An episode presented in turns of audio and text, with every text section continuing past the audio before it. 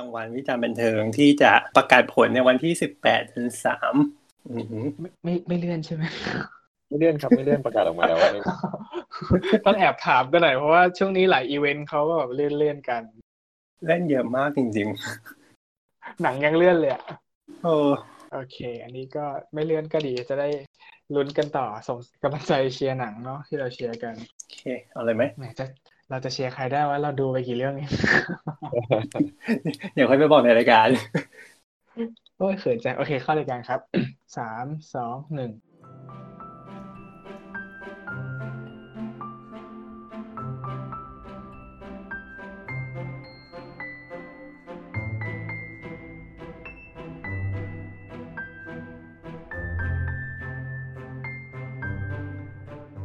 3, 2, 1สวัสดีครับสวัสดีครับ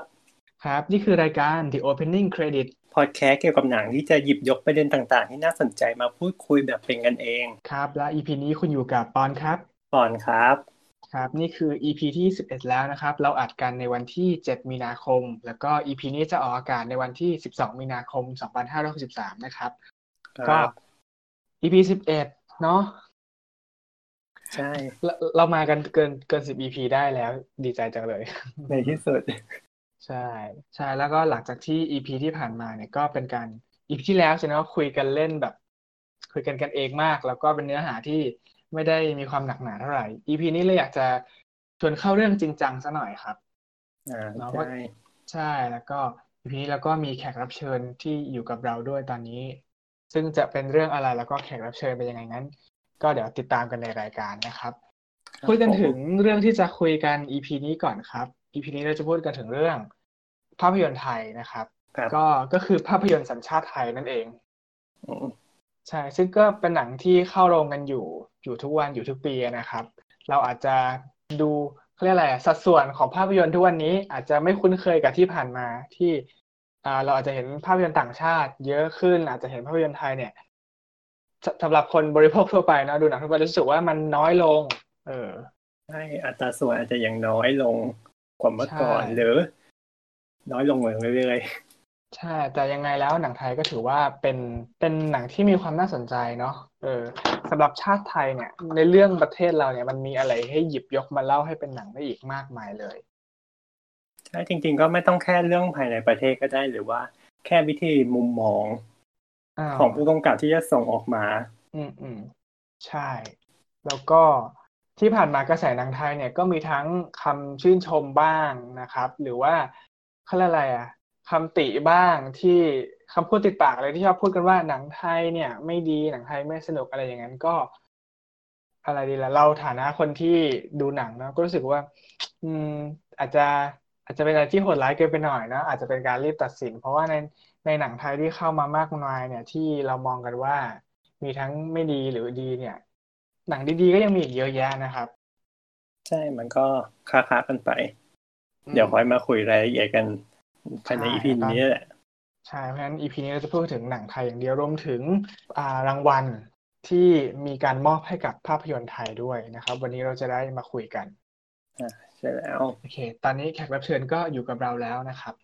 ครับมาทำความรู้จักกันแล้วก็รู้จักหนังไทยไปพร้อมกันเลยดีกว่าครับ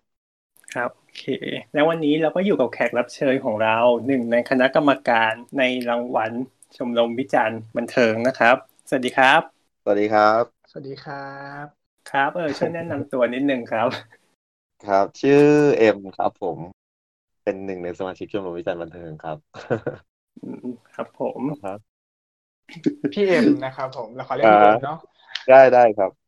ครับโอเคปกติในพี่ปอนก่อนปกติพี่เอ็มทำอะไรอะครับปกติงานหลักคือทำงานธนาคารครับครับแล้วก็อื่นๆก็จะเป็นพวกเหมือนมีเพจเกี่ยวกับหนังเกี่ยวกับละครแล้วก็มีเขียนรีวิวอะไรใดๆลงบ้างเคยเขียนบทวิจารณ์ลงสื่อออนไลน์บ้างนานๆสักทีอะไรเงี้ยครับครับฝากชื่อเพจเลยก็ได้ครับใครของได้ครับ จริงๆจริงๆเป็นเพจที่ไม่ค่อยออกตัวเท่าไหร่ว่าทำอยู่อะไรเงี้ยก็ไม่เป็นไรละกันโอเคไม่เป็นไร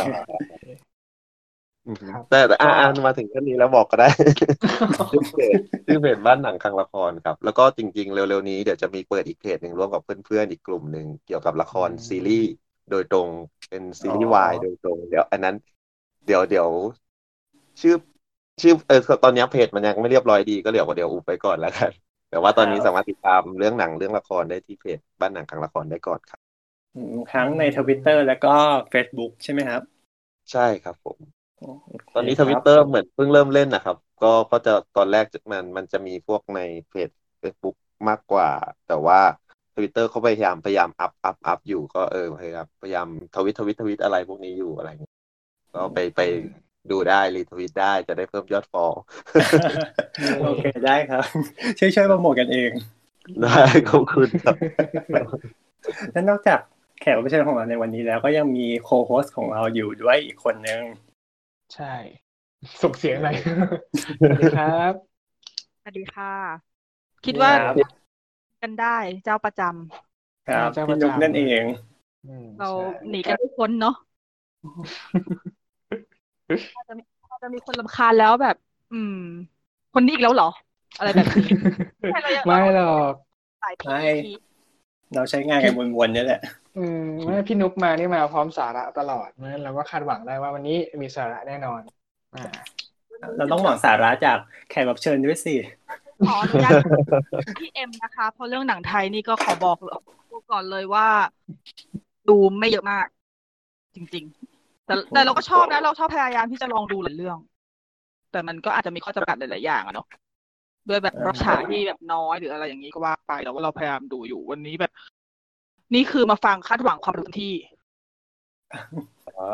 ดีจะได้หรือเปล่าก็ไม่รู้นะซึ่งเราก็หวังเช่นกันนอกจากงานประจำของพี่เอ็มแล้วก็ยังมีในส่วนของที่มาเป็นสมาชิกในชมรมด้วยถูกไหมครับใช่ครับครับช่วยแนะนำเกี่ยวกับชมรมให้นิดนึงครับเกี่ยวกับชมรมวิจารณ์บันเทิงใช่ไหมครับครับชมรมเอาคร่าวๆเนาะชมรมวิจารณ์บันเทิงเป็นการรวมตัวกันของกลุ่มนักวิจารณ์ครับตอนแรกเริ่มเนี่ยคือจำปีแรกเริ่มต้นไม่ได้แต่ว่านับจนถึงตอนนี้น่าจะประมาณ31-32ปีแล้วในยุคแรกเนี่ยก็จะเป็นกลุ่มนักวิจารณ์สื่อสิ่งพิมพ์เป็นส่วนใหญ่ครับโทรทัศน์วิทยุอะไรพวกนี้ครับตอนนั้นแล้วก็พอโลกเปลี่ยนเนาะก็จะมีสมาชิกใหม่ๆเข้ามาก็จะเป็นสื่อออนไลน์ยุคหลังๆนี้ก็จะมีสื่อออนไลน์แล้วก็จะเป็นคนรุ่นใหม่อะไรเยอะขึ้นครับก็คือมารวมตัวกันแล้วก็คือเป็นกลุ่มคนที่แบบชื่นชอบแล้วก็รักในหนังไทยครับมารวมตัวกันเพื่อพิจารณารางวัลชื่อของหนังไทยคล้ายๆกับพวกสุพรรณหงษ์แต่ว่าเราจะเป็นกลุ่มนักวิจารณ์แต่ทางสุพรรณหงษ์หรือว่าอะไรพวกนั้นจะเป็นกลุ่มคนทำหนังคล้ายๆกับออสการ์หรืออะไรอย่างนี้ที่เขาเปรียบเป็นออสการ์เมืองไทยแต่ว่าของชมรมวิจารณ์ก็จะเป็นเหมือน Critic Choice ของต่างประเทศอะไรอย่างเงี้ยก็เป็นการรวมตัวของนักวิจารณ์เพื่อพิจารณามอบรางวัลให้หนังของหนังไทยครับครับผมถ้าเคยเป็นเมื่อก่อนก็จะเป็นของคนที่ลงพวกบทความวิจารณ์หนังอะไรอย่างนี้ตามพวกสื่อสิ่งพิมพ์ใช่ไหมครับใช่ครับพอตอนนี้ยุคเปลี่ยนไปก็ต้องเมื่อก่อนมีทั้งสื่อสิ่งพิมพ์สื่อวิทยุโทรทัศน์อะไรอย่างเงี้ยเมื่อก่อนมันจะมีทีคนเยอะกว่าเพราะมันยังไม่ได้มีออนไลน์อะไรครับตอนนี้กลุ่มนักสมาชิกกลุ่มนั้นก็ยังอยู่นะครับก็จะเป็นผู้หลักผู้ใหญ่แล้วอะไรอย่างเงี้ยแต่ก็ยังอยู่ในชมรมเหมือนกันครับผมสงสัยเรื่องการเข้าเป็นสมาชิกอะครับว่ามีการคัดเลือกอย่างไรหรือว่าการที่จะเข้าไปเป็นสมาชิกของชมรมตรงนี้ได้ครับการเป็นสมาชิกจริงๆไม่ได้มีอะไรมากนะครับจริงๆคือเหมือนกับสมาชิกเก่าเชิญเข้าร่วมครับสมาชิกเก่าเป็นคนเชิญเข้าร่วมก็เหมือนกับว่าพูดถึงเขาแบบไปเจอคนที่มีการเขียนรีวิวแล้วแบบดูโอเคก็สามารถรีครูทเข้ามาได้อย่างนี้เหรอคะ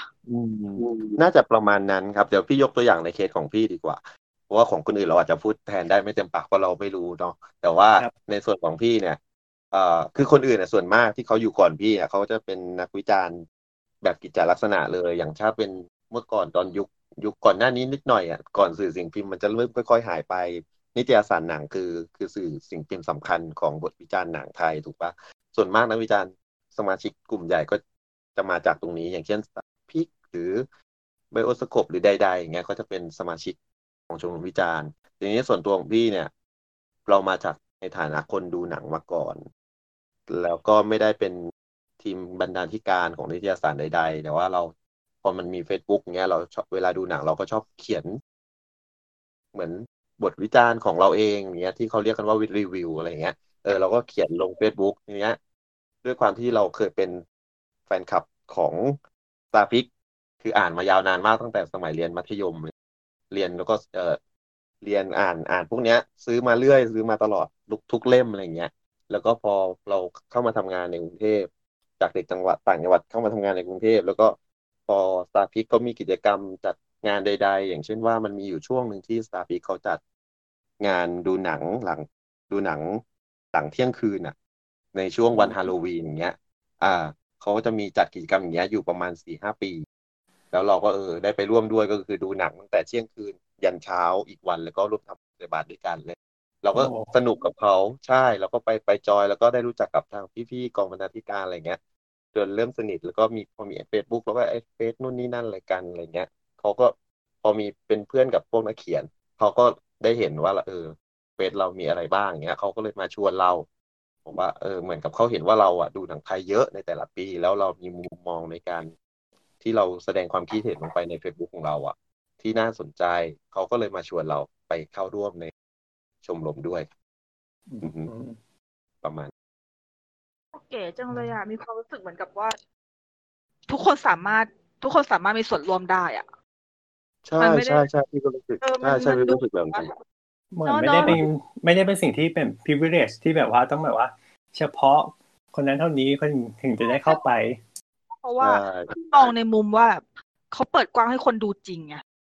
อือฮึใช่ก็คือแต่ว่าเขาก็อันนี้พูดไปมันก็เหมือนกับว่าดูตัวเองเด่นจนเขาเตะตาไปแต่จริงๆมันก็ไม่ใช่ขนาดนั้นคือเหมือนกับว่าเขาคือช่วงที่เขาเข้าใจนะคือพี่ที่เป็นคนชวนพี่เข้าไปอ่ะคือเขาชื่อพี่ตั้มก็จะเป็นสมาชิกมานานหลายปีแล้วอะไรเงี้ยแล้วเดิมอ่ะเขาเคยเป็นหัวหน้ากองบรรณาธิการเก่าของตาพี่แล้วก็เหมือนเขาก็ดูมาระยะหนึ่งแล้วอย่างเงี้ยแล้วอยู่ๆวันหนึ่งพี่ได้เข้าร่วมการเป็นสมาชิกรู้สึกจากตอนจัดงานครั้งที่5หรือ24หรือ23หรือ24ประมาณนี้24ไม่จำไม่ได้แล้วจนถึงตอนนี้ประมาณปีนี้มันครั้งที่เท่าไหร่นะ ลืมเวรกรรมตอนนี้มันครั้งที่28นะรู้สึกตอนนี้มันครั้งที่28ที่รู้สึกจะเป็นมากรรมการมาประมาณ 5-6 ปีแล้วครับแล้วตอนที่อยู่ๆพี่เขาทักมาเหมือนกับเขาเราก็ตกใจแล้วก็ถามว่าทำไมชวนผมเขาก็เลยบอกว่าก็ดูมาระยะหนึ่งแล้วอะไรอย่างเงี้ยว่าเราเป็นคนติดตามหนังไทยคือเหมือนมีช่วงนั้นน่ะชมรมอ่ะกำลังต้องการสมาชิกใหม่อ่ะต้องการมุมมองใหม่ๆเขาก็เลยพยายามหาสมาชิกที่เป็นคนที่แบบเขียนลงออนไลน์มากขึ้นเพราะว่าพอสังคมมันเปลี่ยนยุคมันเปลี่ยนเนาะเขาก็เลยนักวิจารณ์ไม่ได้มีแค่คนที่เขียนลงหนังสือหรือลงสื่อพิมพ์มันน้อยลงเขาก็เลยหากลุ่มคนที่อยู่ในกลุ่มออนไลน์มาด้วยนี่เราก็เลยได้รับเกียรตินั้นแล้วเราก็รู้สึกว่าภูมิใจเหมือนกันนะเราได้เป็นมีชื่อเป็นหนึ่งในกรรมการพิจารณารางวัลหนังไทยที่เราเคยดูตลอดตั้งแต่เด็กๆแล้วเราไม่เคยคิดว่าเราจะได้เป็นคนที่แบบว่ามีสิทธิ์มาร่วมตัดสินว่าหนังเรื่องนั้นควรได้หนังเยี่ยมนักแสดงคนนั้นควรได้นักแสดงยอดเยี่ยมอะไรอย่างเงี้ยเราก็ไม่คิดมาก่อนอย่างเงี้ยพอได้รับเชิญเราก็เลยรู้สึกเป็นสิ่งที่น่าภูมิใจมากครั้งหนึ่งในชีวิตเลยต้องเป็นเน้นเฉพาะหนังไทยด้วยถูกไหมครับใช่ครับเฉพาะหนังไทยเพราะเราเป็นนักวิจารณ์ไทยแล้วเรา เราจะมอบรางวัลให้เฉพาะหนังไทยเพราะหนังประเทศมันเข้ามาบ้านเราเยอะมากเราไม่สามารถไปพิจารณาต่างประเทศได้ก็เหมือนกับนักวิจารณ์อเมริกาของCritic Choiceล่ะเขาก็พิจารณาเฉพาะหนังที่เข้าฉายประเทศเขาหนังเฉพาะหนังในฮอลลีวูดหนังในประเทศเขาแต่ว่าฮอลลีวูดมันจะกว้างกว่านิดนึงเพราะว่ามันเป็นเหมือนศูนย์รวมหนังทางของฝรั่งอเมริกายุโรปอะไรเงี้ยแต่ว่ามันก็ไม่ได้เอายุโรปมาซะทีเดียวมันมีหนังที่อเมริการ่วมสร้างกับซึ่งของไทยเราจริงๆมันก็มีเหมือนกันสมัยเนี้ยพอโลกมันเวอร์ไวมากขึ้นหนังไทยที่เป็นหนังไทยเพียวๆอ่ะมันก็ไม่ได้แบบนั้นซะทีเดียวคือมันมีเยอะอยู่นั่นแหละแต่ว่ามันก็จะมีหนังไทยอีกส่วนหนึ่งที่มีการโคกันระหว่างประเทศอื่นอะไรอย่างเงี้ยมันก็ยังมีแบบนั้นแต่ว่าเราเน้นเป็นหนังไทยคือหนังไทยเป็นหลักแต่ว่าคุณจะเป็นหนังไทยเพียวๆหรือจะเป็นหนังไทยลูกผสมกับประเทศนั้นประเทศนี้ก็ได้แล้วแต่ครับครับผมงั้นมาที่คำถามหนึ่งคือการวิจารณ์หนังกับรีวิวหนังมันต่างกันไหมครับต่างกันยังไงต่างครับอันนี้คือต่างนะเอาจริง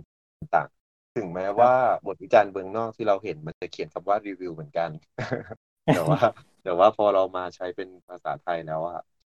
รีวิวอ่ะมันเหมือนกับเป็นการแสดงความคิดเห็นนะส่วนตัวซึ่งเดี๋ยวนี้เราสามารถพบบทรีวิวหนังได้เยอะมากในออนไลน์ในส่วนมากจะเป็นรีวิวมากกว่าวิจารณ์ครับที่เราอ่านตามเพจต่างๆใดๆเป็นการรีวิวหนังมากกว่าเพราะว่ามันเป็นการพูดถึงหนังในมุมมองส่วนตัวพี่ว่านะนี่ความคิดเห็นของพี่นะมันเหมือนเป็นการพูดถึงหนังในแง่มุมคนใดบุคคลหนึ่งแล้วก็ใส่ความรู้สึกเข้าไปด้วยแต่การวิจารณ์ถ้าเป็นการวิจารณ์เนี่ยจริงๆแล้วมันเป็นการพูดถึงหนังดังเป็นกลางแล้วก็วิเคราะห์ข้อมูลหนังอย่างมีผลโดยอาจจะใช้พวกทฤษฎีภาพยนตร์มาจับแล้วก็ไม่ใส่อารมณ์ความรู้สึกลงไปแต่ว่าพูดถึงเฉพาะตัวหนังในแง่มุมต่างๆแทนประมาณนี้เพราะว่าเราเคยอ่านปกติเนี่ยเวลาหนูดูหนังเรื่องนึงใช่ไหมคือหนูอ่ะจะหลีกเลี่ยงการอ่านไม่ว่าจะเป็นรีวิวหรือจะเป็นคริติกก็ตามหนูจะหลีกเลี่ยงการอ่านก่อนดูแต่พอเราดูเสร็จแล้วเนี่ยคือรีวิวเราสามารถหาอ่านได้ในโลกออนไลน์อยู่แล้วตามปกติแต่ว่าถ้าเป็นกรณีของคริติกเนี่ยพออ่านปุ๊บมันแตกต่างกันมากเลยอ่ะเพราะว่าคริติกคือเขาจะใส่ทั้งเขาอย่างแรกคือเขาจะใส่ก่อนว่าเรื่องนี้มันเกี่ยวกับอะไรแล้วก็เขาก็จะใส่มองการถ่ายทำใช่มีการวิเคราะห์การเล่าเรื่องการตีความชนุนนั่นใช่ปะดูว่ามันค่อนข้างลึกมากเลยอ่ะมีความรู้สึกว่าอ่านพวกนี้แล้วเปิดโลกพี่อยากยกตัวอย่างนักวิจารณ์ที่เขียนงานแบบวิจารณ์ได้ชัดๆมากๆแล้วเราสามารถหาอ่านได้ง่ายในโลกออนไลน์ตอนนี้อย่างเช่นของอาจารย์ประวิตรแต่งอักษรนี่เป็นการวิจารณ์ใช่คิดว่าทุกคนต้องรู้จักแล้วก็มีของพี่บิ๊กวารินทร์นินสิริสุขอันนี้ก็จะเป็นการเขียนวิจารณ์ปกติพี่ก็จะเขียนลงสื่อพิมพ์หรือออนไลน์ใดๆเท่านั้นจะไม่ค่อยเขียนลงเฟซตัวเองนานๆจะมาเขียนสักเรื่องนึงในลงเฟซตัวเองนะเพราะว่าคือแบบเป็นกันแล้วก็พี่ก็เป็นสมาชิกของชมรมวิจารณ์บันเทิงด้วยแต่ว่าเวลาพี่เขาเขียนครั้งนึงเนี่ยแบบยอดไลค์ยอดแชร์เยอะมากเพราะว่าพี่เขาเขียนได้ดีมากๆเขียนได้ลึกมากกันกับอาจารย์ประวิตรก็คือเนี่ยแกจะเขียนครั้งนึงก็คือแบบว่าอาจารย์ประวิตรอาจจะเขียนเยอะกว่าด้วยในลงในเฟซนะแล้วก็จะเห็นอาจารย์ประวิตรบ่อยมากใช่แล้วทุกคนทุกเรื่องที่เขาเขียนน่ะจะมียอดไลค์ยอดแชร์เยอะมากเพราะเขาเขียนดีมากๆทั้งสองเรื่องด้วยส่วนของพี่บีวารินเนี่ยมักจะมาในเขียนทั้งจริงๆเขาเขียนทุกแนวนะแต่ว่าส่วนมากอะถ้าเจาะไปในแนวเคลียร์ทั้งหลายเนี่ยต้องพี่บิ๊กเลยพี่อย่างตัวพี่อะถือว่าพี่ก็เป็นนักวิจารณ์ในดวงใจก็แบบว่าเขาเขียนได้ลึกมองไปถึงในประเด็นที่แบบเรามองคาดไม่ถึงแล้วก็เขาตีความได้แบบละเอียดมากๆอย่างหนังสือรวมหนังสือสตาร์พิกฉบับพิเศษที่เขาเคยทำเกี่ยวกับหนังเคลียร์พี่บิ๊กคือคนหลักๆที่แบบทำในเล่มนั้น ว่าเขาจะรู้กันในกลุ่มนักวิจารณ์ด้วยกันด้วยแหละว่าพี่เขาแล้วปกติพี่เอ็มจะลงวิจารณ์ทุกเรื่องที่ได้ดูไหมครับหรือว่าเฉพาะที่อยากจะสื่อหรือว่าอะไรในเพจนานๆจะลงทีครับผมรู้สึกว่าถ้าเราลงในเพจเราควรจะต้องเขียน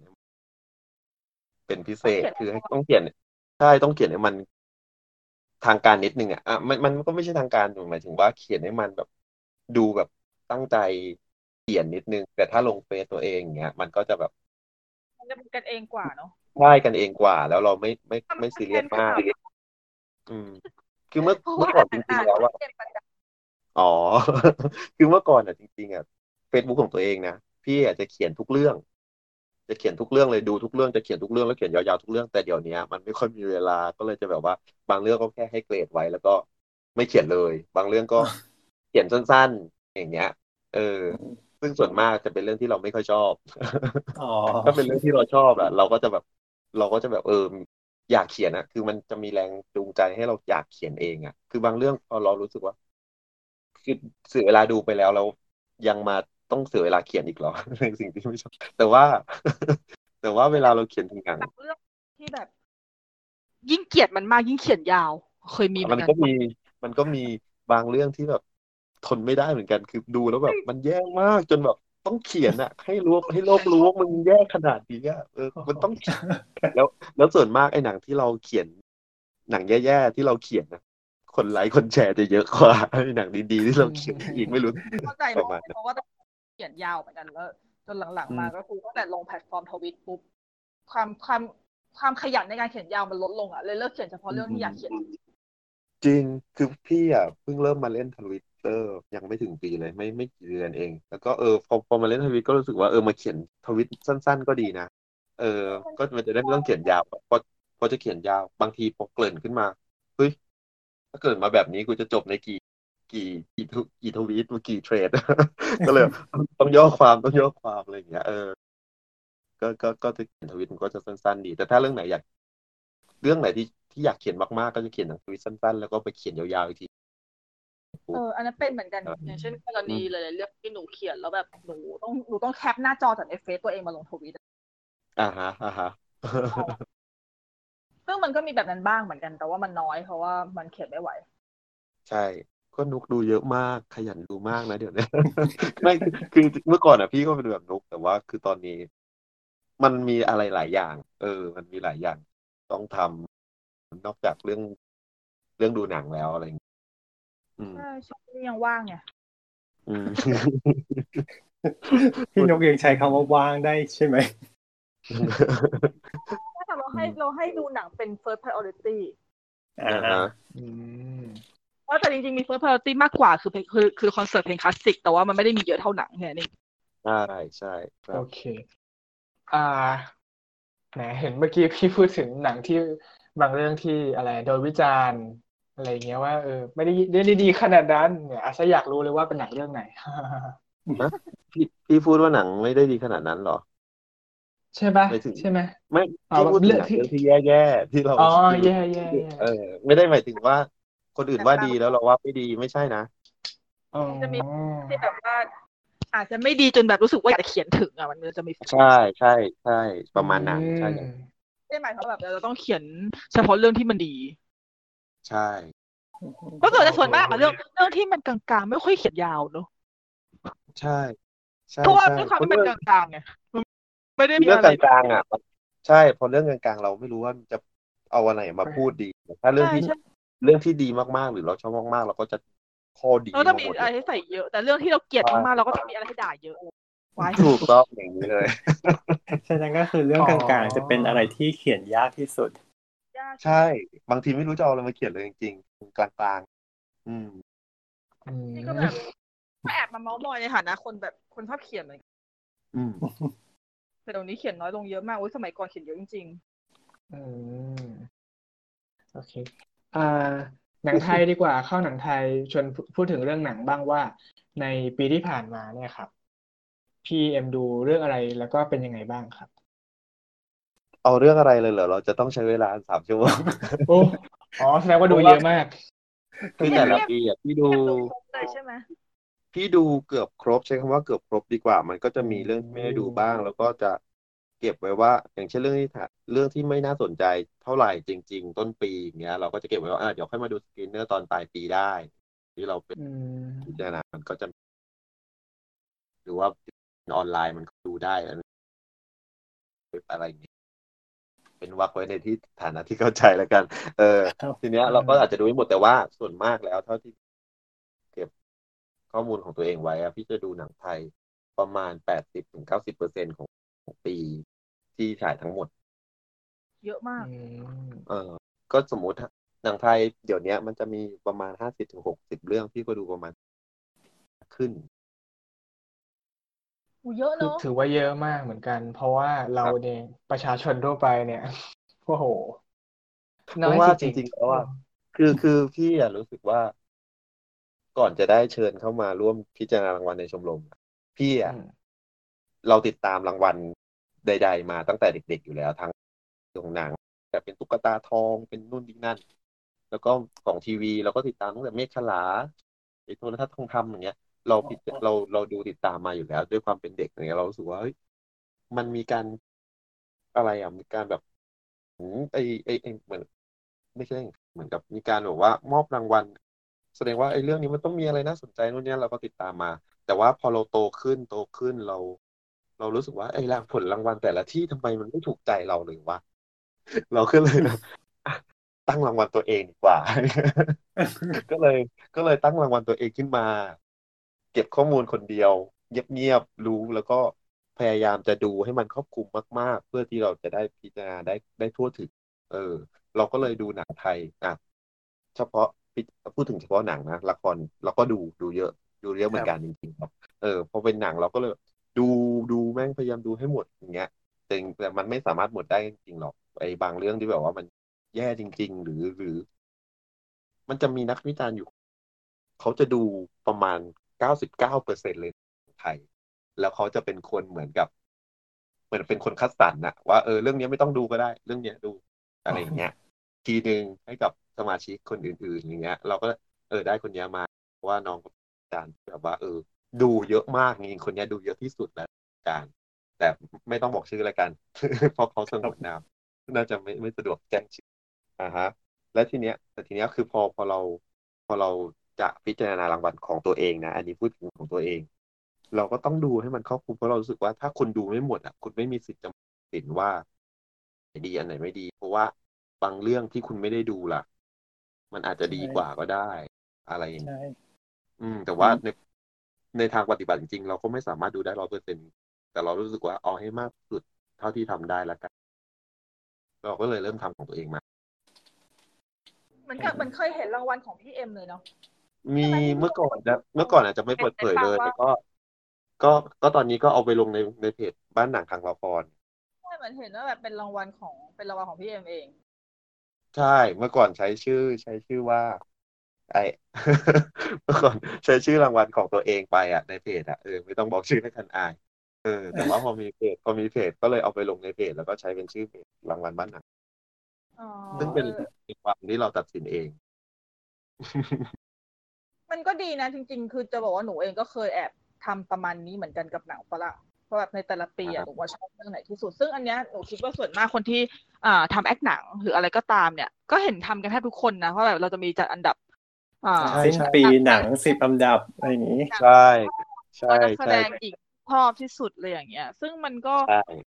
ซึ่งแต่วิธีการจัดของหนูมันจะประหลาดไม่ค่อยเหมือนชาวบ้านคือหนูจะไม่จัด10อันดับให้หนูชอบแต่หนูอ่ะจะเอาทุกเรื่องอ่ะมาเรียงหมดเลยแล้วจัดแคตตาล็อก5แคตตาล็อกว่าเรื่องไหนควรดูมากที่สุดควรดูกลางๆอยู่เฉยๆค่อนไปทางไม่ชอบแล้วก็เกลียดมันอะไรอย่างเงี้ยก็หนูเรื่องเลยปีก่อนอ่ะปี2019ที่ผ่านมาไม่ได้ทำเพราะว่าดูไปประมาณ200กว่าเรื่องทำไม่ไหวใช่แต่ของพี่เอ็มมันนี่เป็นหนังไทยอย่างเดียวถูกไหมใช่จะฟิตในส่วนรางวัลตัวเองจะมีไทยแต่เพราะหนังต่างประเทศเรารู้สึกว่าเราจะจัดแค่ในรอบปีว่าเราชอบ 20-30 อันดับแรกที่สุดแล้วก็นักแสดง30อันดับแรกที่สุดอะไรอย่างเงี้ยแต่ว่า10อันดับเลยฮะ ใช่พอรู้สึกก็ปีนึง100-200เหมือนนุ๊กเนี่ยดูปีนึงรวมแล้วปีนึง100-200ปีที่ผ่านมาเนี่ยไม่ถึง200แค่190กว่าปีก่อนหน้านั้นก็200กว่าก็เลยตอนนี้แหละใช่ก็เลยรู้สึกว่าอาจหนังต่างชาติเราก็จัดแค่นี้พออะไรแต่ของหนังไทยเรามาจัดแบบแบ่งแคตตากอรี่เลย Best Picture Best Director Best Acting อะไรเงี้ย Best Actress Actor อะไรเงี้ยเราเลยของมันก็น่าสนใจนะเพราะมันเป็นหนังไทยเพราะว่าอย่างหนูเงี้ยคือหนูดูหนังไทยน้อยปีที่ผ่านมาหนูดูไปแค่14เรื่องเองถ้าเกิดว่าไม่นับ Only Mom ก็คือ13ด้วยก็คือน้อยมากแล้วก็แบบว่าแต่แต่เรื่องที่ดูนี่คือพยายามคัดแล้วว่ามันน่าดูแต่ว่ามันมีบางเรื่องที่อยากดูมากแล้วแบบมันไม่มีโอกาสได้ดูเราก็จะแบบเสียดายเนาะแต่พี่เอ็มดูเยอะพี่เอ็มดูไปกี่เรื่องนั้นเฉพาะหนังไทยปีที่แล้วน่าจะประมาณ40กว่าครับหนังไทยปีที่แล้วมัน50แล้วมันจะเกือบครบแล้วเนาะ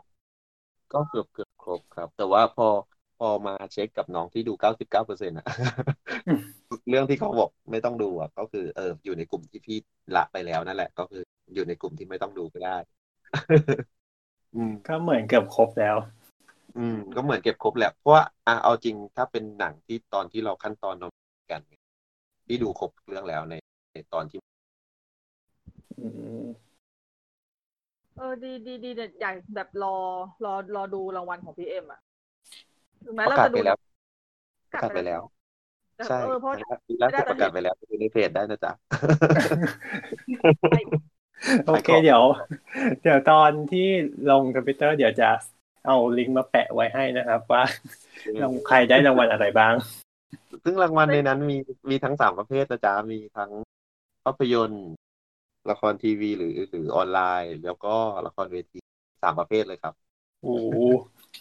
ละครเวทีด้วยเหรอคะทุกศาสตร์ด้วยครับด้วยโอ้ยเลิศเนี่ยปีที่แล้วพี่ดูละครเวทีไป29เรื่องเอ้ยหนูมีนับไว้เหมือนกันแต่หนูลืมแล้วนุกน่าจะชนะพี่อยู่แล้วล่ะไม่แน่ใจอ่ะแต่ว่าคือถ้าเกิดแต่ที่นับเอาไว้อ่ะจำไม่ได้ว่าละครเวทีกี่เรื่องแต่ว่ารวมที่เป็นศาสตร์การแสดงทั้งหมดอ่ะคือละครเวทีแล้วก็คอนเสิร์ตอ่ะรู้สึกว่าจะทั้งหมด44แต่ไม่รู้อะไรแบ่งอะไรเป็นเท่าไหร่แต่ว่าหนึ่งในนั้นก็มีอันที่พี่เอ็มแสดงใช่เรื่องอะไรนะอันนาอินเดอะท็อปปิกด้วยแล้วก็ไปดูเรื่องเล่าของไอ้นี่ด้วยหิ่งห้อยเรื่องเล่าจากเรื่องโอ้ยนี่เขาก็รู้หมดเลยว่าพี่เล่นละครด้วยรู้หมดแล้วครับก็นั่นแหละก็ที่บอกว่าไม่ค่อยมีเวลาก็เพราะว่าอย่างเงี้ยแหละคือเราแบ่งภาคมาเล่นละครเวทีด้วยก็เลยมีเวลาดูหนังน้อยลงแต่ก็ยังถือว่าครบยังเยอะอยู่ดีก็ถือว่าครบไม่ทิ้งมันกลายเป็นหน้าที่ไปแล้วอะตอนเนี้ยรู้สึกว่ามันเป็นหน้าที่ของเราเองที่ไม่ได้มีใครบังคับแต่เป็นหน้าที่เราอยากแล้วในสำหรับในปีที่ผ่านมาพี่เอ็มชอบหนังที่เป็นหนังแมสหรือว่าหนังนอกกระแสมากกว่ากันนะครับในปีที่ผ่านมาจริงๆพี่ไม่แบ่งแยกเลยนะว่าชอบหนังกระแสมากกว่ากันคือแต่ถ้าไม่ได้แบ่งตรงนั้นเลยอ่ะไม่ได้เอาตรงนั้นเป็นเกณฑ์แบ่งเลยอ่ะว่าเป็นหนังแมสชอบมากกว่าอะไรไม่แต่หมายถึงว่าถ้าเกิดดูลักษณะภาพรวมแล้วแบบว่ากลายเป็นว่าฝั่งไหนมันเยอะกว่าไหมฮะหรือว่ายังไงถ้าความชอบของพี่มันจะอยู่หนังกระแสมากกว่าเพราะว่าหนังมันก็แมสอ่ะเนาะมันก็มันเป็นอะไรที่เราดูมาทั้งชีวิตแล้วมันก็จะไม่ค่อยมีอะไรแปลกใหม่เนาะกระแสมันจะมี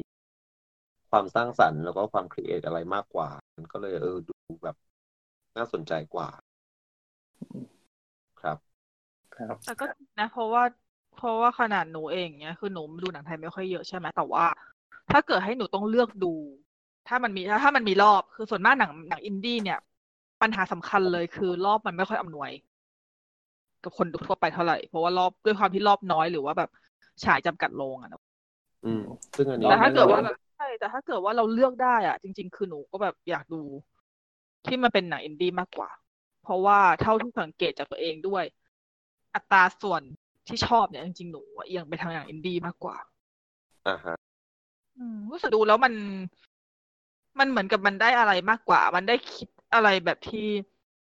หนังปกติหนังปกติเราดูเพื่อความบันเทิงแต่ว่าพอมันเป็นหนังแมสพอมันเป็นหนังอินดี้เนี่ยเราดูแล้วเราได้เปิดโลกอ่ะมันเป็นเพราะว่าคนทำหนังอินดี้อ่ะเขามีเขาเรียกว่าเขามีสิทธิ์มีเสียงในการที่จะสร้างสรรค์งานของตัวเองมากกว่าพอเข้าระบบสตูดิโอเนี่ยที่มันทำหนังแมสออกมาขายเพื่อเงินมันเป็นข้อจำกัดใช่ไหมใช่มันเป็นข้อจำกัดใช่ทีเนี้ยมันก็เลยแบบซึ่งจริงๆแล้วอ่ะถ้าพูดกันว่าจริงๆแล้วอ่ะหนังสตูดิโออ่ะสามารถเป็นหนังที่ดีมีความคิดสร้างสรรค์ได้ถ้าในทัศน์หรือว่าให้โอกาสอันนี้พูดเหมือนกระซิบเลยกลัวโดนไม่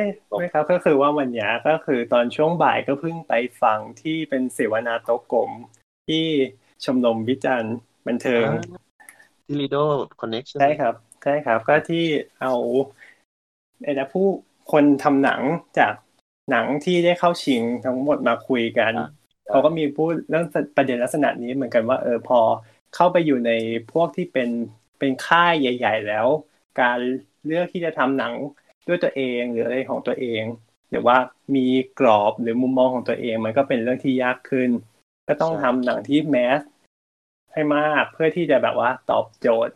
ของลูกค้าหรือว่าของตัวบริษัทใช่ครับใช่ยกเว้นคือถ้าคุณจะทำอย่างนั้นได้คุณต้องเป็นคนแบบนวพลใช่เขาก็มีพูดถึงประเด็นนี้เหมือนกันใช่แต่ว่ากว่าที่นวพลจะมาอยู่ตรงนี้ได้มันก็ไม่ได้ง่ายแล้วก็ไม่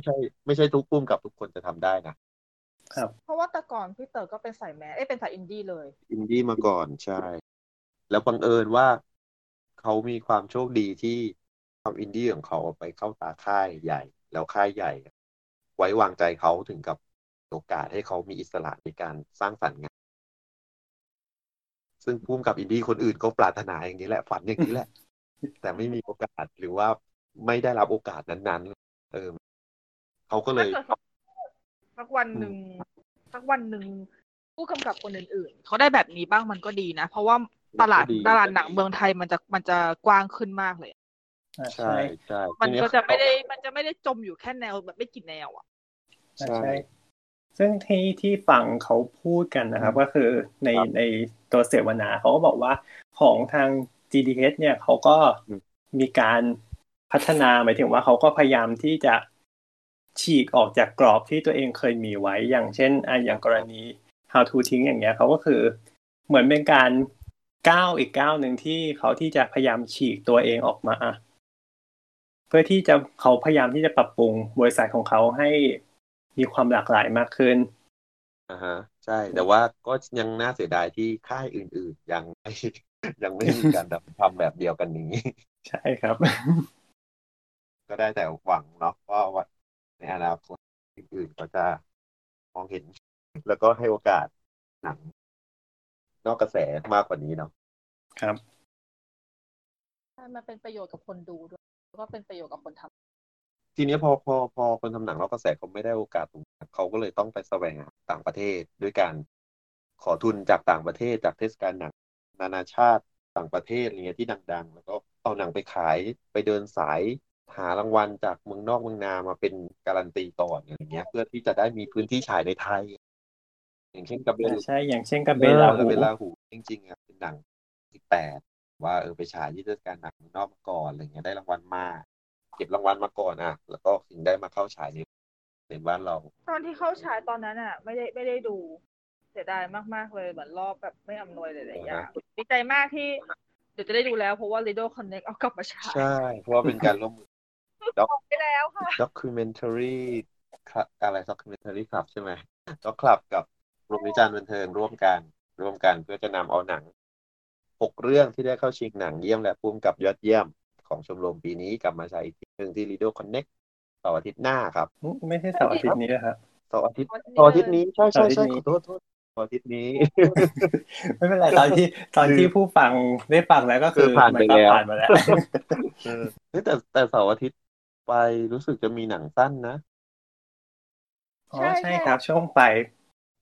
ไม่ใช่ถัดไปสิปลายเดือนก็คือหลังประกาศผลแล้วใช่ค่ะนี่ว่าถ้าเกิดแบบเวลาอะไรโอเคก็น่าจะได้ไปดูแนะนำเลยครับ เพราะว่ากว่าจะเลือกมาเป็นเข้าชิงคือปีนี้ชมรมวิจารณ์อ่ะมีการเพิ่มสาขาหนังสั้นขึ้นเป็นปีแรกด้วยอ๋อเคยเห็นข่าวมันเห็นข่าวอยู่แบบมันพี่เอ็มเคย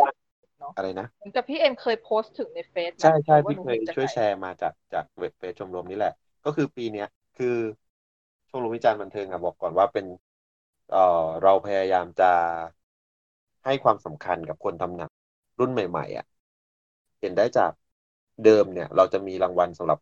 นักทำหนังหน้าใหม่ทุกปีอยู่แล้วซึ่งน่าจะมีมาหลายก็จะประมาณ10 ปีได้ละมั้งในขณะที่เวทีอื่นไม่มีแต่ว่าเวทีเราจะมีรางวัลนอกจากรางวัลปกติและหนังเยี่ยมจนใดๆแล้วก็จะมีรางวัลสำหรับนักทำหนังหน้าใหม่ยอดเยี่ยมก็คือเป็นรางวัลสำหรับคนที่ทำหนังยาวเป็นเรื่องแรกนั้นเพิ่มมาอีกรางวัลทีนี้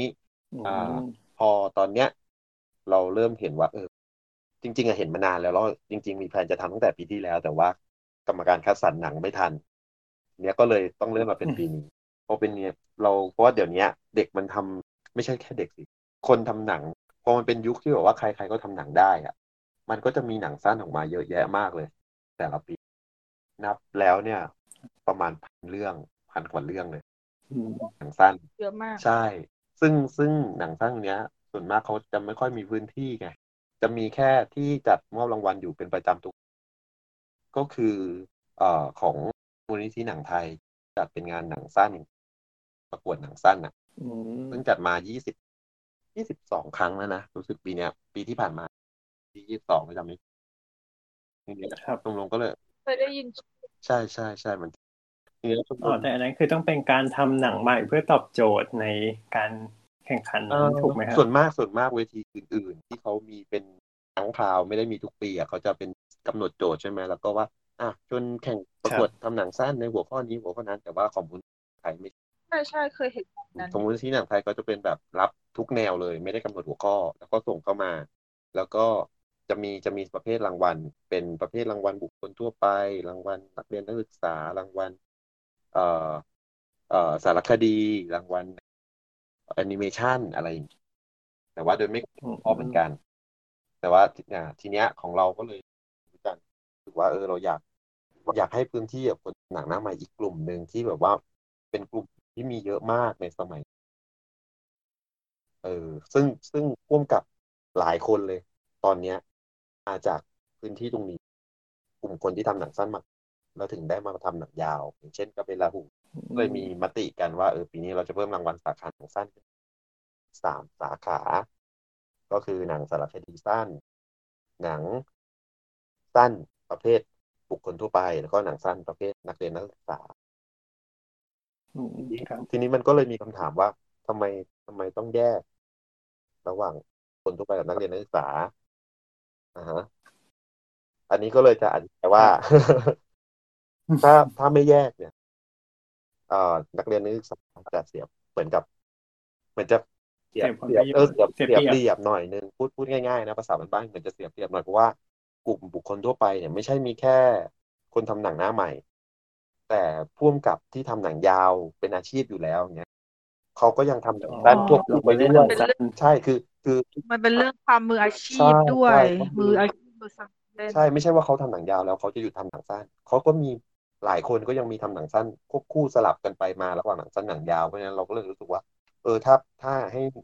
รวมกันหมดเลยอาจจะไม่มีรางวัลของอาจจะไม่มีหนังเรื่องไหนที่มาจากนักเรียนนักศึกษาเลยก็ได้อาจจะเป็นพ่วงกับใหญ่ๆลงมาทำหมดเลยก็ได้อย่างเงี้ยเราก็เลยแบ่งสองประเภทนี้ดีกว่าครับดีจังเลยเนาะเอาจริงๆเลยป้าที่สารภาพเลยนะ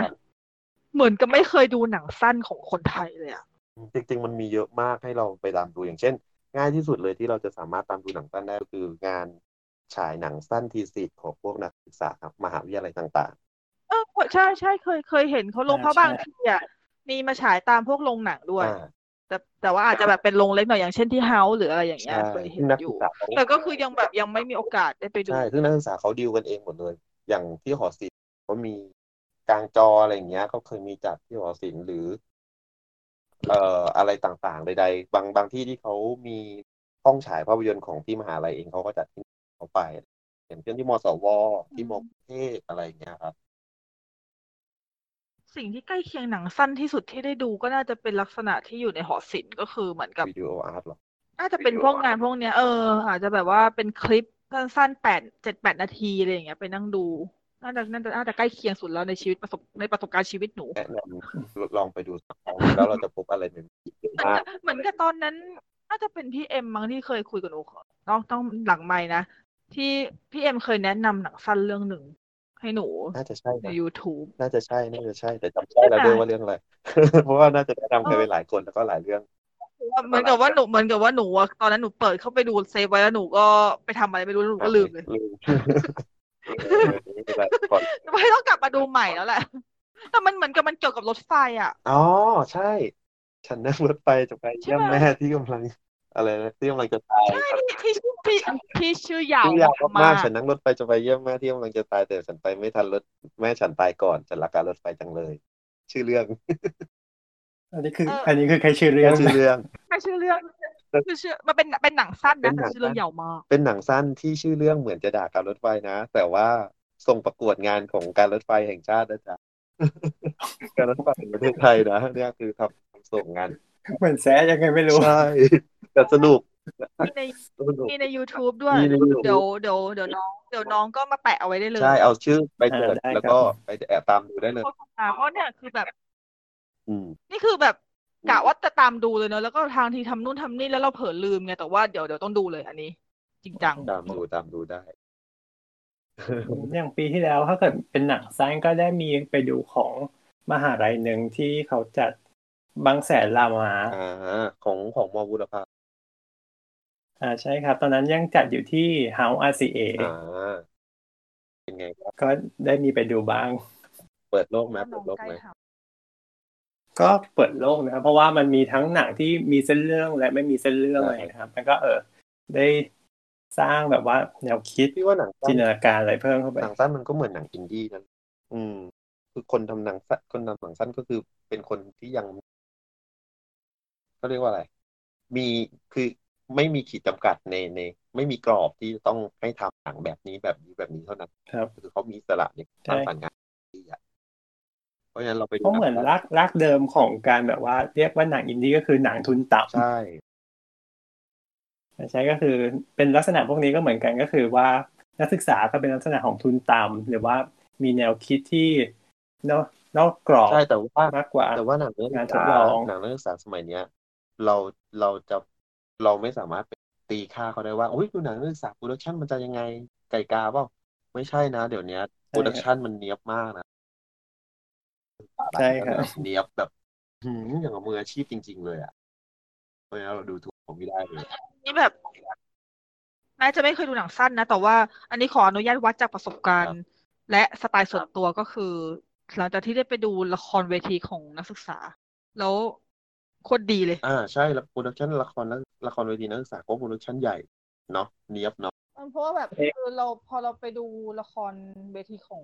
นักศึกษาแล้วแบบเรารู้สึกว่านักศึกษาสมัยนี้คือเขามีศักยภาพมากเลยอ่ะแล้วอย่างในปีที่ผ่านมามีชอบเรื่องไหนเป็นพิเศษไหมครับชอบเรื่องไหนเป็นพิเศษดูได้จาก5เรื่องที่เข้าชิงหนังยอดเยี่ยมของบ้านหนังละครถ่ายของอยู่แล้วได้คือตามถ่ายของอยู่แล้วคือตามนั้นเลยใช่ไหมพูดได้ที่ชอบมากๆก็มีWhy We Belongกระเบนลาหูเรื่องอะไรอีกอ่ะไม่ชอบจริงนี่ครับถ้าคิดไม่ออกตอนเนี้ยไม่ชอบจริงเอา2เรื่องนี้แล้วกันชอบมากที่สุด2เรื่องนอกนั้นก็มีอีกแหละเดี๋ยวนึกไม่ออกเดี๋ยวตื่นเต้นน่ะเดี๋ยวจะได้ดูกระเบนลาหูแล้วพรุ่งนี้ใช่มั้ยไปดูใช่มั้ยใช่ๆเดี๋ยวเราจะไปดูพรุ่งนี้แบบคือปกติอ่ะคือหนูว่าจะไม่ค่อยดูหนังอะไรช้ากว่าเครดิตปิดนะแต่เรื่องนี้คือแบบเครดิตปิดดูก่อนเราอ่ะใช่ๆถึงจะดูก่อนแต่ไม่ได้ลงรีวิวนะนึกออก5เรื่องแวร์บีบีลองตะเวลาหูดินไร้แดนนครสวรรค์แล้วก็ปรัมปรากากีนครสวรรค์ปรัมปรากากีนี่คุณชื่อมั้ย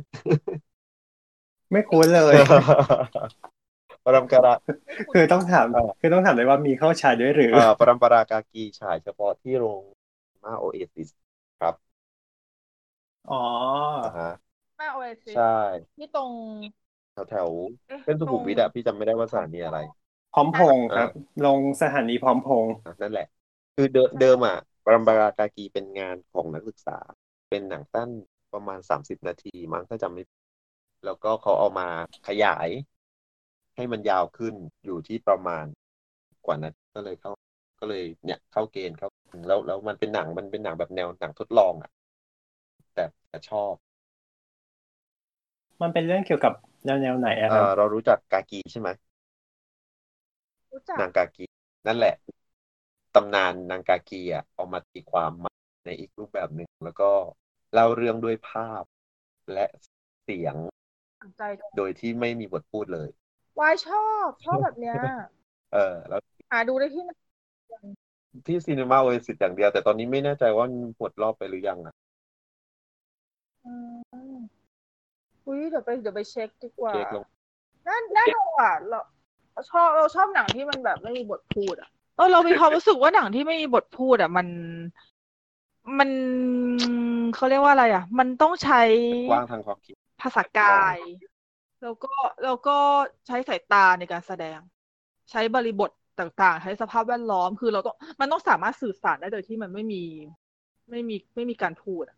ลองดูตัวอย่างมันเป็นอะไรที่แบบว่าทำให้เราได้เยอะลองดูตัวอย่างเรื่องนี้ได้ในมีตัวอย่างนะน่าจะเป็นเสิร์ชด้วยคำว่าปรมาราจากีก็ได้หรือว่าเสิร์ชด้วยคำว่า The Lady Scale ก็ได้ชื่อภาษาอังกฤษโอเคครับเดี๋ยวเขาจะแปะไว้ให้ใน Twitter อันนี้คือ5เรื่องที่ชอบที่สุดลองลงมาก็จะเป็นหนาห้านซึ่งฉายพรุ่งนี้เหมือนกันที่ Lido Connect แล้วพี่เป็นคนเขียนรีวิวเองเฮ้ยทีนี้ทุกคนก็จะรู้ว่าใครว่าไอ้คนที่มาสัมภาษณ์เนี่ยไปดูซิเขียนถึงหนาห้าน นั่นแหละไม่เขียนไว้ อยู่ในด็อกคลับอ่ะเขาจะลงชื่อไว้อ๋อ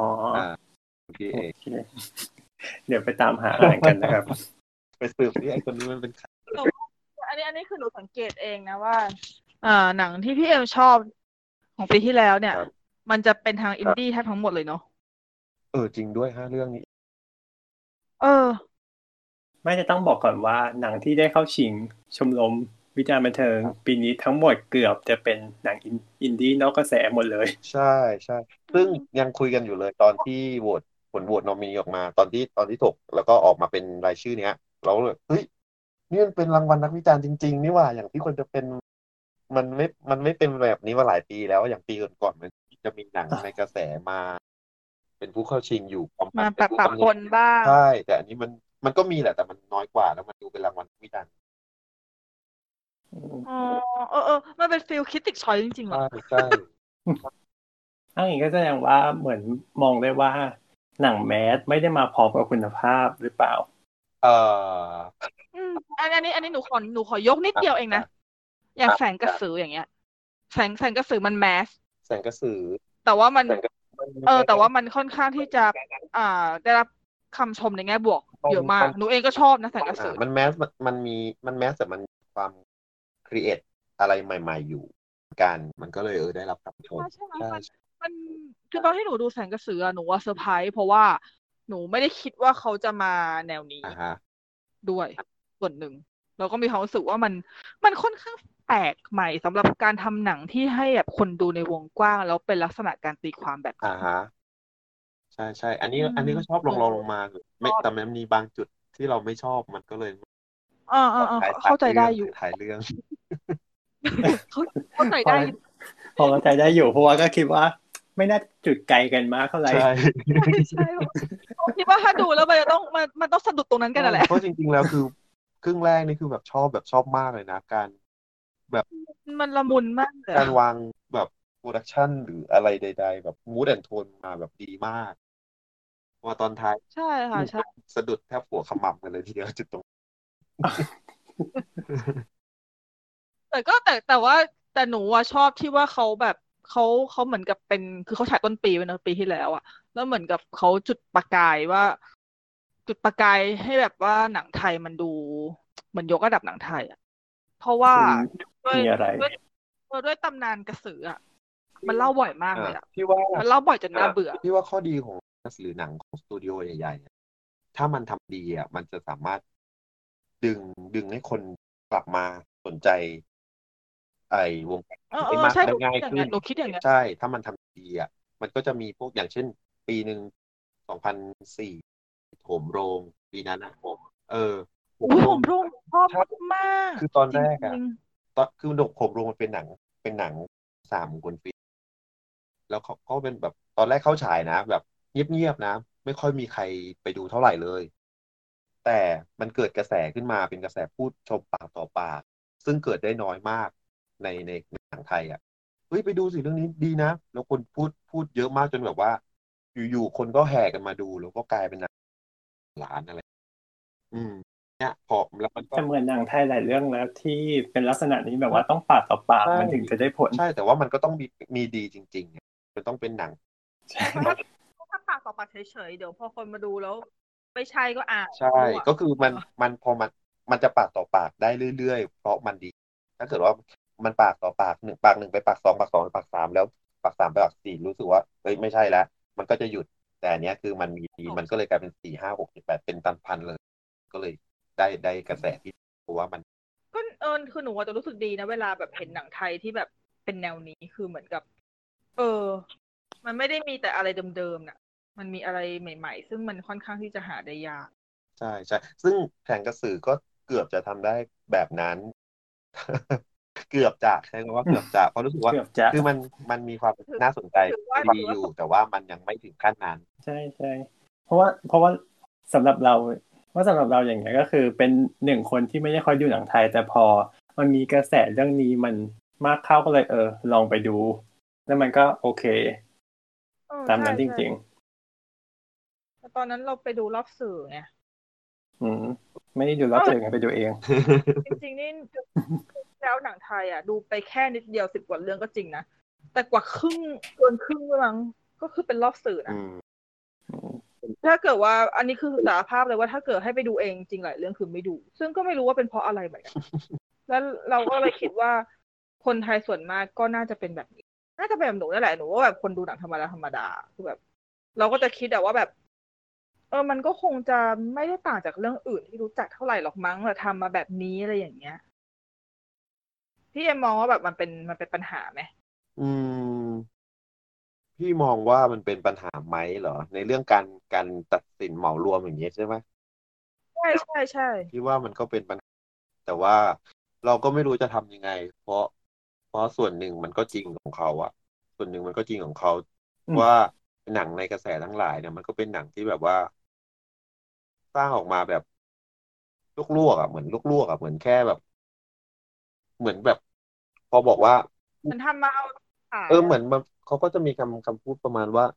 ก็ดูหนังจะไปคิดอะไรมากอย่างเงี้ยทำให้แบบพังเลยคือแบบมันก็เลยไม่ใส่ความสมจริงไม่ใส่ตรรกะไม่ใส่อะไรเลยมันก็เหมือนเอาหนังมาขายฮาบางทีก็เอาตลกมาเล่นมุกใส่กันโยนไปโยนมาปุ๊บจบเรื่องอะไรอย่างเงี้ยมันก็เลยแบบไม่เกิดการพัฒนาหรือว่าไม่เกิดความประทับใจของคนดูส่วนหนึ่งแต่ก็เห็นหนังพวกนี้แหละที่ทำเงิน ก็เลยงงใช่เพราะว่ามันมีกลุ่มคนดูอยู่ก็เลยงงว่าอ๋อแล้วไอ้คนที่โหยหาหนังดีล่ะทำไมถึงไม่มาช่วยกันดูหนังที่มันดีๆแล้วทำไมถึงไอ้หนังที่ไม่ดีหนังที่ทำมาแบบเนี้ยถึงได้เงินกัน มันเหมือนจะเป็นคนละกลุ่มมากกว่าไหมครับคือกลุ่มคนที่จะดูหนังก็ไม่อยากจะเรียกว่าหนังที่ดีกว่าอะไรอย่างเงี้ยแต่มันก็เหมือนแบบว่ากลุ่มคนที่ดูหนังแมสหรือหนังตลกอย่างเงี้ยเขาก็มีกลุ่มลูกค้าอีกกลุ่มนึงที่เขาดูซึ่งมันใหญ่เช่นอาจจะเป็นแบบว่าซึ่งมันใหญ่ใช่ซึ่งมันใหญ่ซึ่งอาจจะต่างจังหวัดหรือว่าคนดูที่แบบว่าไม่ได้ต้องการความต้องมานั่งวิเคราะห์ต้องมานั่งเครียดกับหนังอะไรอย่างงี้คือเขาดูเพื่อผ่อนคลายอย่างแท้จริงอะไรอย่างงี้เอาจริงๆไม่ต้องต่างจังหวัดหรอกนะหรือว่าสับตรงสำโรงมากเลยหนังอันนี้มันก็แบ่งเป็นลักษณะเป็นโซนของกลุ่มทาร์เก็ตลูกค้าและไม่ใช่ในกรุงเทพกันเองเป็นย่านๆไหมครับพี่ว่าจริงๆเขากระจายอยู่ทุกที่แหละแค่สงสัยเรื่องแบบเรื่องการเหมารวมหนังอะไรอย่างที่หนูเป็นอ่ะเพราะหนูเองเป็นหนึ่งในคนที่แอบเหมาอยู่บ้างแหละเพราะว่าคือหนูไม่ได้ถ่ายหนังไทยด้วยไงแล้วก็หนังคือเอาจริงคือหนูไม่อยากเอ่ยชื่อหนังนะแต่ว่ามันก็มีหนังไทยช่วงไม่กี่ปีมานี้ที่หนูเข้าไปดูแล้วหนูรู้สึกเสียใจกับ เสียใจกับที่ตัดสินใจไปดูด้วยแล้วก็เสียใจที่ว่าทำไมหนังไทยถึงยังคงทำออกมาได้แค่นี้วะอะไรอย่างเงี้ยซึ่งมันมีเยอะด้วยนะใช่ซึ่งมันมีใช่แต่ว่าพอดีว่าเรื่องนั้นเป็นเรื่องที่เป็นรอบสื่อแล้วก็คือว่าก็คือหนูว่าเป็นคนหนึ่งที่ค่อนข้างเปิดใจดูหนังหนูพยายามไม่ค่อยตั้งแง่หนังอะไรมาหนูก็ดูแต่ว่าอันนี้เป็นการดูแล้วรู้สึกเหมือนกับเสียใจมากที่กล้าทำแบบนี้มาให้เราดูครับมันมีอย่างนี้จริงๆแล้วเรื่องนี้เหมือนคนชมกันเยอะด้วยแบบมันก็ชมว่ามันห้ามากมันอย่างนู้นอย่างนี้แล้วเราก็ดูเฮ้ยเรายังหาอะไรจากหนังเรื่องนี้ไม่ได้เลยเรื่องอะไรวะอยากรู้เลยที่ตอนนี้กำลังมีกระแสตีกลับหรือเปล่าที่ลงสตรีมมิ่งมันไม่แน่ใจเหมือนกันเพราะพี่ไม่ได้เช็คเพิ่งฉายช่วงนี้หรอไม่ปีมาแล้วดังนั้นไม่ใช่เรื่องที่เพิ่งลงจ้ะอ๋อโอเคถ้าเกิดหมายถึงว่าเราก็จะเห็นตลาดแล้วไงว่ากลุ่มคนดูเป็นลักษณะไหนอย่างรายได้สูงสุดของปีที่แล้วเรื่องอะไรล่ะเอาให้เอ่ยชื่อได้ใช่ไหมได้ก็ได้ทุสเซียนเดอะเฟกจ้ะใช่เห็นไหมแล้วก็เราพอจะเห็นทิศทางของกลุ่มดูลูกค้าต่างๆได้แล้วของคนไทยว่าเป็นในลักษณะไหนใช่ก็คือชอบดูตัดภาพมาที่ชอบดูใช่ครับตัดภาพมาที่ชมรมที่ได้ชิง Best Picture ของชมรมทั้ง5เรื่องรายได้ทั้งหมดไม่ได้สูงมากเลยใช่ถ้าเรื่องนั้นได้แก่เอาทูทิ้งกับเบลาผูรายได้ประมาณ 56.46 ล้านบาทก็โอเคอยู่นะไม่ได้เยอะที่สุดในบรรดาที่เข้าชิงหนังเยี่ยมใช่ครับลองลงมาดิวไปด้วยกันนะ10,140,000 บาทไม่ได้ดูแล้วก็อันดับ3 Where We Belong 7 ล้านแล้วก็กระเบลาหู 220,000 บาทเข้าใจได้ขนาดพี่ยังไม่ได้ดูและนาฮานรายได้น้อยที่สุดเลยในบรรดาที่เข้าชิงก็คือ 130,000 บาททั้งที่หนังถูกนำมาฉายซ้ำอีกโรงหนึ่งนะคือตอนนั้นน่ะรู้สึกว่าตอนแรกมันเข้าฉายทั่วไปก่อนในโรงหลักๆเมเจอร์ SF แล้วก็ไปฉายที่ House ตอนนั้น House ยังอยู่ RCA นั่นคือกลับมาฉายอีกครั้งนึงแล้วแต่ว่า House คนไปดูไม่เยอะอยู่แล้วมันก็เลยรายได้ใช่ครับตอนที่ยังอยู่ RCA คนก็ไม่เยอะเท่าไหร่คนเริ่มมาเยอะตอนเนี้ยเพราะมันติดตามนั่นแหละ 130,000 บาทแต่พูดถึงหลังรายได้น้อยไม่มีเรื่องไหนกินขาดเท่ากับ ปีที่แล้วรายได้มันเรื่องไหนน้อยสุดครับเรื่องอันนี้ถามพี่เหรอพี่จำไม่ได้ใช่ๆพี่จำไม่ได้777อะไรอย่างอ่ะชื่ออะไรนะ777เหรอจำไม่ได้อ่ะพี่จำไม่ค่อย77นะชารีตีหนังเรื่องแรกของปีที่แล้วเลยแล้วได้รายได้น้อยที่สุดอยู่ที่ 4,900 บาทเศร้าเนาะใช่แต่ว่าอันนั้นก็หลังจากที่ปีนี้ได้ดูอีกเรื่องหนึ่งก็เข้าใจได้โอเคก็รู้แล้วนะว่าเมื่อกี้ที่พี่นุ๊กพูดถึงคือเรื่องไหนเหรอผู้กำกับคนเดียวกันไม่ใช่เรื่องที่พี่บอกว่าพี่ดู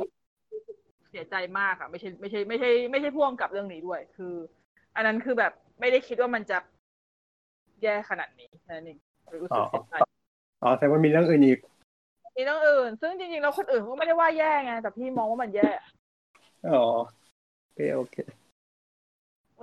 มันทำให้พี่อ่ะต้องเผลอเหมารวมโดยที่ไม่ได้อยากจะเหมารวมนะเราแบบบางทีเราก็ไม่ได้อยากจะเหมาหนังไทยว่ามัน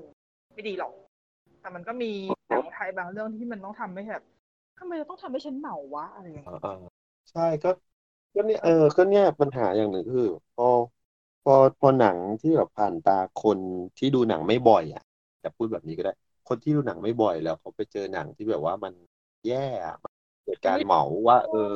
หนังไทยมันไม่มีดีหรอกมันทำได้แค่นี้แหละไม่ต้องไปดูอะไรอย่างเงี้ยทีนี้เรื่องอื่นมันก็เลยจะมีแบบโอกาสมีที่ยืนในสังคม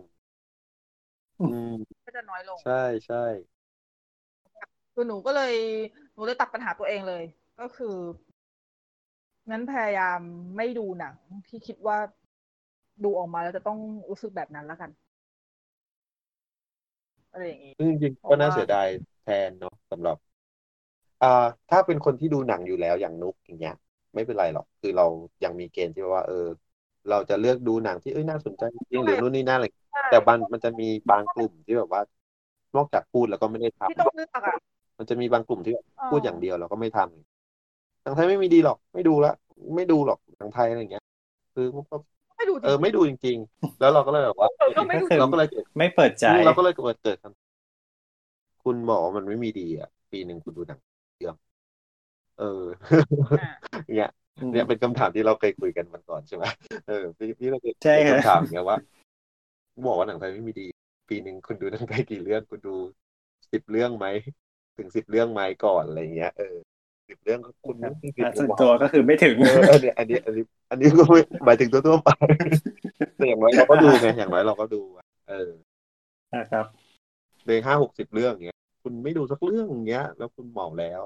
ใช่ๆเพราะว่าจริงๆคือถ้าในสายตาของคนที่ดูเยอะๆเราจะสามารถที่จะแยกได้เลยไงว่า เรื่องนี้ดีประมาณไหนใช่ๆแล้วคือเราพูดได้เพราะว่าเราดูได้ดีและไม่ดีก็หมายถึงว่าเรา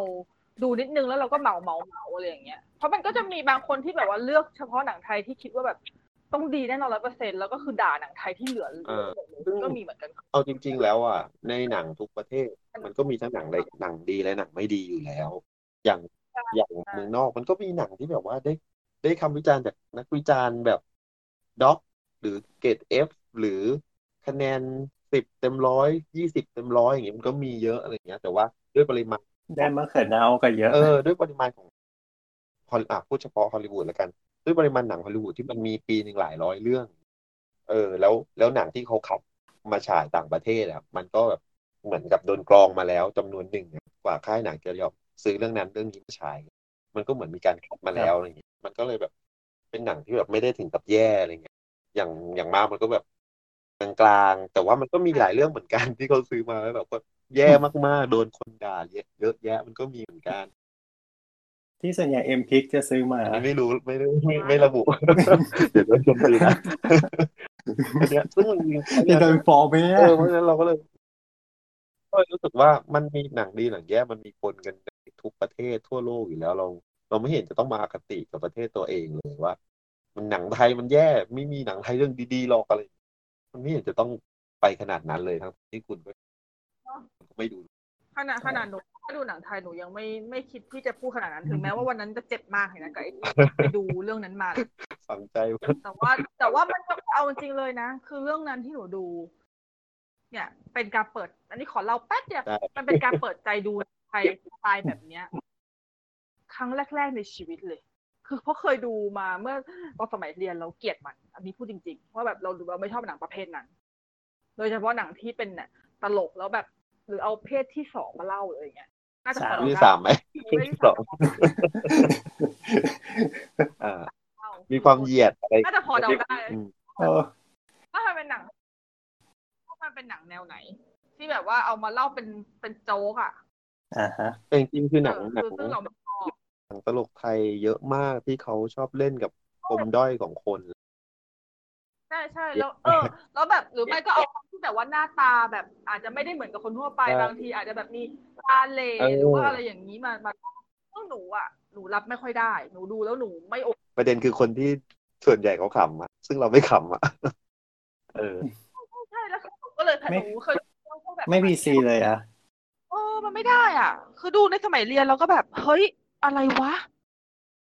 ไม่ขำเลยไม่คือเราไม่ได้เป็นคนซีเรียสเกินไปถูกปะแต่ว่า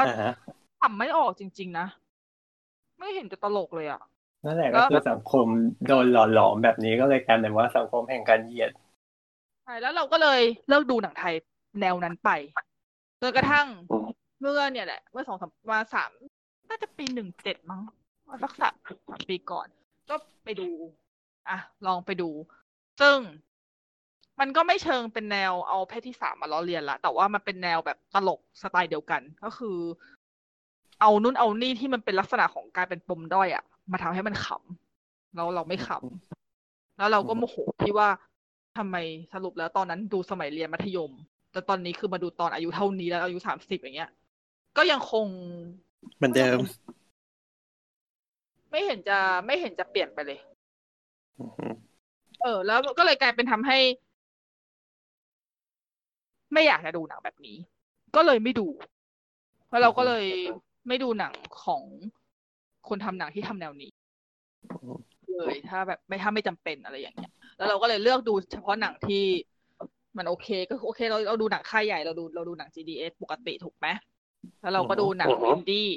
ค่าเกิดรอบมันโอเค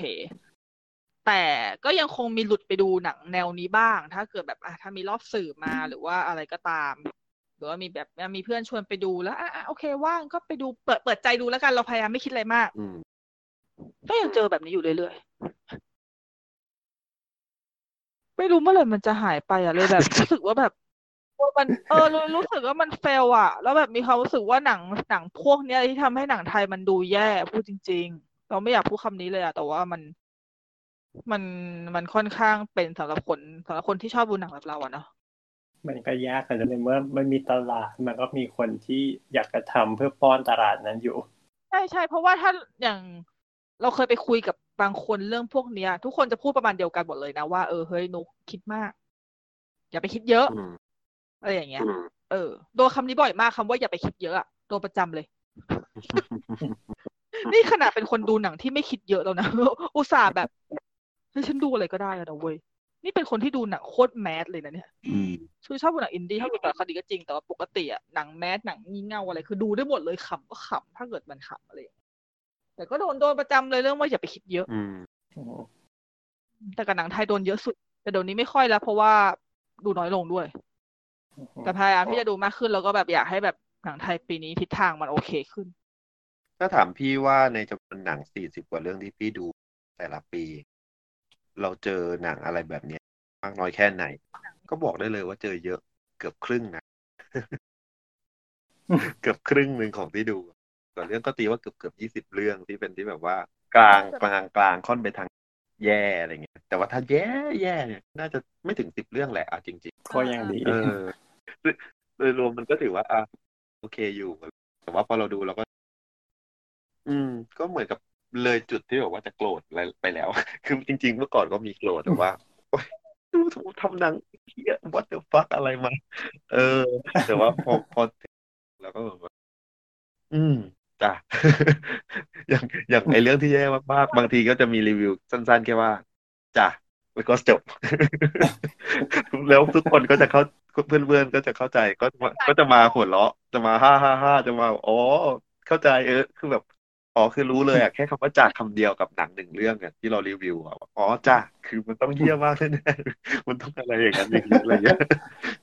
อะไรอย่างเงี้ยคือมันต้องสุดจะบรรยายแล้วจริงๆคือแบบว่า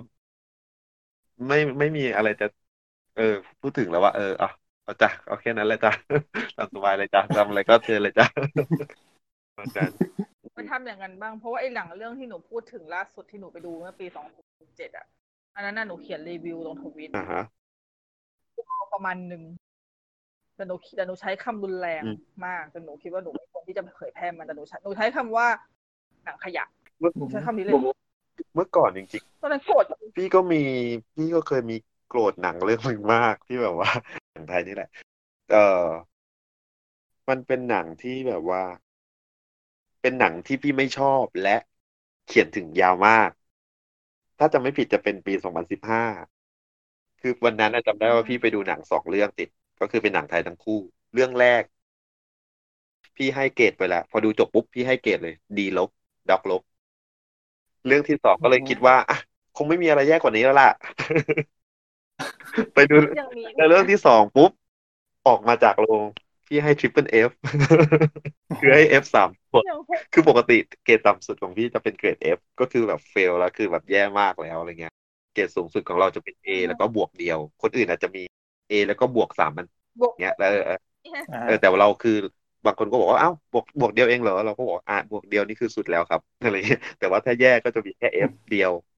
แต่มาเจอเรื่องนั้นเข้าไปก็3F ไปเลย 3F เดียวไม่ได้ แล้วก็เขียนแบบยาวมากยาวแบบยาวจริงบางทีเวลาเรา เก็บยาวจริงยาวมากแล้วก็แบบจนแบบเพื่อนหลายคนมาแบบผมอยากดูเลยอ่ะอะไรอย่างเงี้ยคือแบบมันจะกลับกลายเป็นแบบว่าเขาอยากดูว่ามันแย่ขนาดไหนเราถึงโกรธมากขนาดนั้นก็ยอมไหมเหมือนที่สตาร์ลอร์ดให้นิ้วเนอะนิ้วชี้นิ้วโป้งนิ้วกลางก็ถ้าเกิดมีนิ้วกลางก็ถ้าเกิดหนังไหนแย่มากๆอาจจะมีนิ้วกลางหลายนิ้วนักวิจารณ์ก็จะมีวิธีให้เกรดหลายแบบบางคนนักวิจารณ์ที่พี่รู้จักบางคนให้เกรดตัวแปลกๆด้วยคือปกติมันจะมีแค่ F A ใช่ป่ะบางคนก็จะให้ question mark บางคนจะให้เครื่องหมายตกใจอะไรอย่างเงี้ยบางคนจะให้ตัว K for จุดๆอ๋อเข้าใจใช่ป่ะK for จุดๆที่อ่านเป็นภาษาไทยอ่ะโอเคคนจะให้เกรดแบบนั้นเลยสำหรับหนังที่แบบ what the fuck มากๆอะไรอย่างเงี้ยแล้วก็หนังเรื่องที่พี่ให้ 3F เนี่ยมันก็จะมีคนเพื่อนเนี่ยเก็บมาเซลจนถึงทุกวันนี้ว่ามีเรื่องไหนเทียบเรื่องนั้นได้หรือยังอะไรเงี้ยจริงมันก็มีแหละมันก็ตอนนี้พี่ถ้าให้ตัดก็เหลือ F เดียวนั่นแหละเพราะยังไงมันก็อยู่ต่ำสุดของผมโซ่อาหารอยู่แล้วอะไรเงี้ยแล้วก็พอผ่านมา 4-5 ปีอย่างเงี้ยมันก็มีหนังที่อยู่ในระดับนั้นนั่นแหละเราคิดว่ามันก็มีอย่างปีนี้ก็มีนะรู้สึกจะมีอยู่เรื่องนึงที่พี่ให้ Triple F เหมือนกันแต่ก็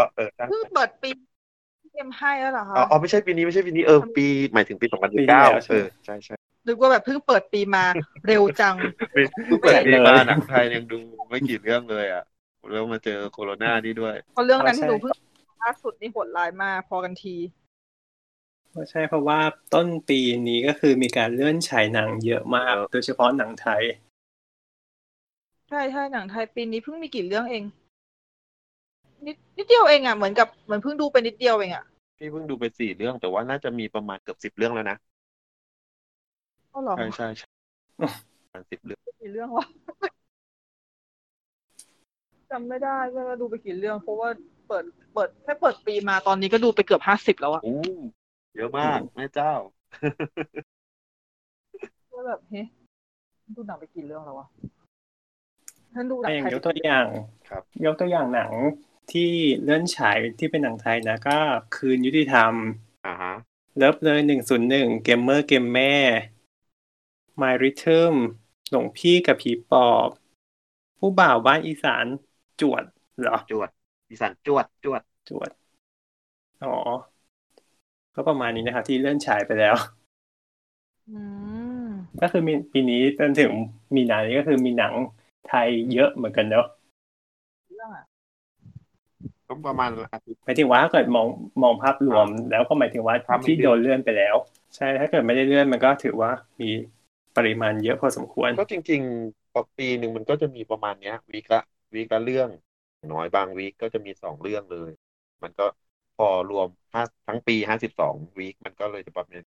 10เรื่อง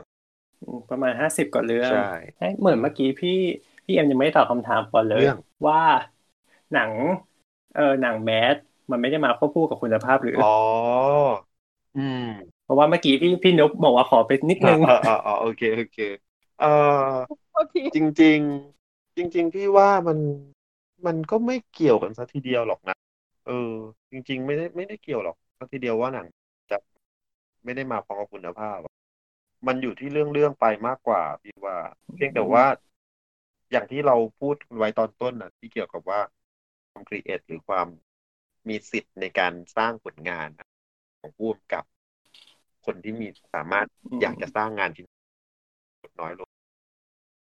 ระบบในทุนว่าในระบบสตูดิโอใหญ่ทำให้บางทีเขาต้องตัดทอนบางอย่างที่เขาคิดว่ามันไม่สามารถเข้าถึงดูกว้างได้อะไรอย่างเงี้ยซึ่งบางทีมันอาจเป็นความครีเอทที่แบบว่าเขาคิดว่าคนดูทั่วไปไม่เก็ตหรือว่ามันไม่ตลาดพอมันไม่แมสพอเขาถึงมีคำว่ามันไม่แมสพออย่างเงี้ยเขาก็เลยตัดออกมันก็เลยกลายเป็นอะไรที่แบบว่าเน้นการเข้าถึงคนดูกลุ่มใหญ่เป็นหลักก่อนอะไรอย่างเงี้ยซึ่งจริงๆอ่ะจริงการเข้าถึงคนดูมันก็สามารถเป็นหนังที่ดีได้นะเพียงแต่ว่าเราก็ไม่รู้ทำไมเหมือนกันว่าหนังที่ทำรายได้แล้วมันจะไม่ค่อยดีหรอมันก็ไม่ใช่อีกเพราะอย่าง 2-3 ปีที่ผ่านมามันก็มีเรื่องอะไรนะฉลาดเกมโกง ซึ่งทำรายได้สูงเป็นอันดับต้นๆของปีก็ถือว่าเป็นหนังคุณภาพก็ได้เข้าชิงหนังเยี่ยมแทบทุกเวทีเลยครับนะฮะแต่เจโมหนูก็ชอบมันก็มีอย่างเงี้ยแต่ว่ามันอาจจะมานานๆครั้งมันก็เลยเหมือนกันแบบว่าหนัง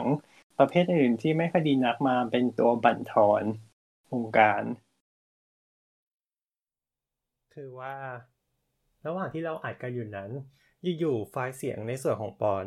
ก็หายไปหมดเลยหลังจากนี้ก็เลยจะไม่มีเสียงของปอนเลยนะครับแต่ไม่เป็นไรบางอันที่เป็นคำถามปอนก็จะอัดแทรกเข้าไปแทนโอเคครับกลับไปฟังกันต่อได้เลยใช่พี่ว่ามันเราไม่สามารถไปฟันเลยว่าอ๋อหนังอะไรนะหนังรายได้สูงเหรอหนังแมสอย่างเงี้ยเหรอที่จะไม่สามารถมาพร้อมคุณภาพหรอกพี่ว่ามันไม่ใช่มันก็ไม่ใช่ซะทีเดียวจะพี่ว่าต้องเป็นผู้กำกับที่มีบารมีประมาณหนึ่งด้วยอย่างเวลวีลองเนี่ยเพราะว่าเวลวีลองเนี่ยพี่คงเดี๋ยวคงทำหนังมานานแล้วก็ผลงานชิ้นก่อนหน้าของเขาเนี่ยการันตีได้เรื่องในเรื่องรางวัลการันตีได้ทุกเรื่องทำให้แล้วอีกอย่างรายได้มันก็ดูไม่ขี้เหร่อ่ะคือนอกจากหนังใช่คืออาจจะไม่ได้ระดับ100 ล้านแต่ว่าคุ้มทุนเนี่ยแต่ก็คือถือว่าคืออยู่ในระดับคุ้มทุนที่นายทุนเขาจะลงมา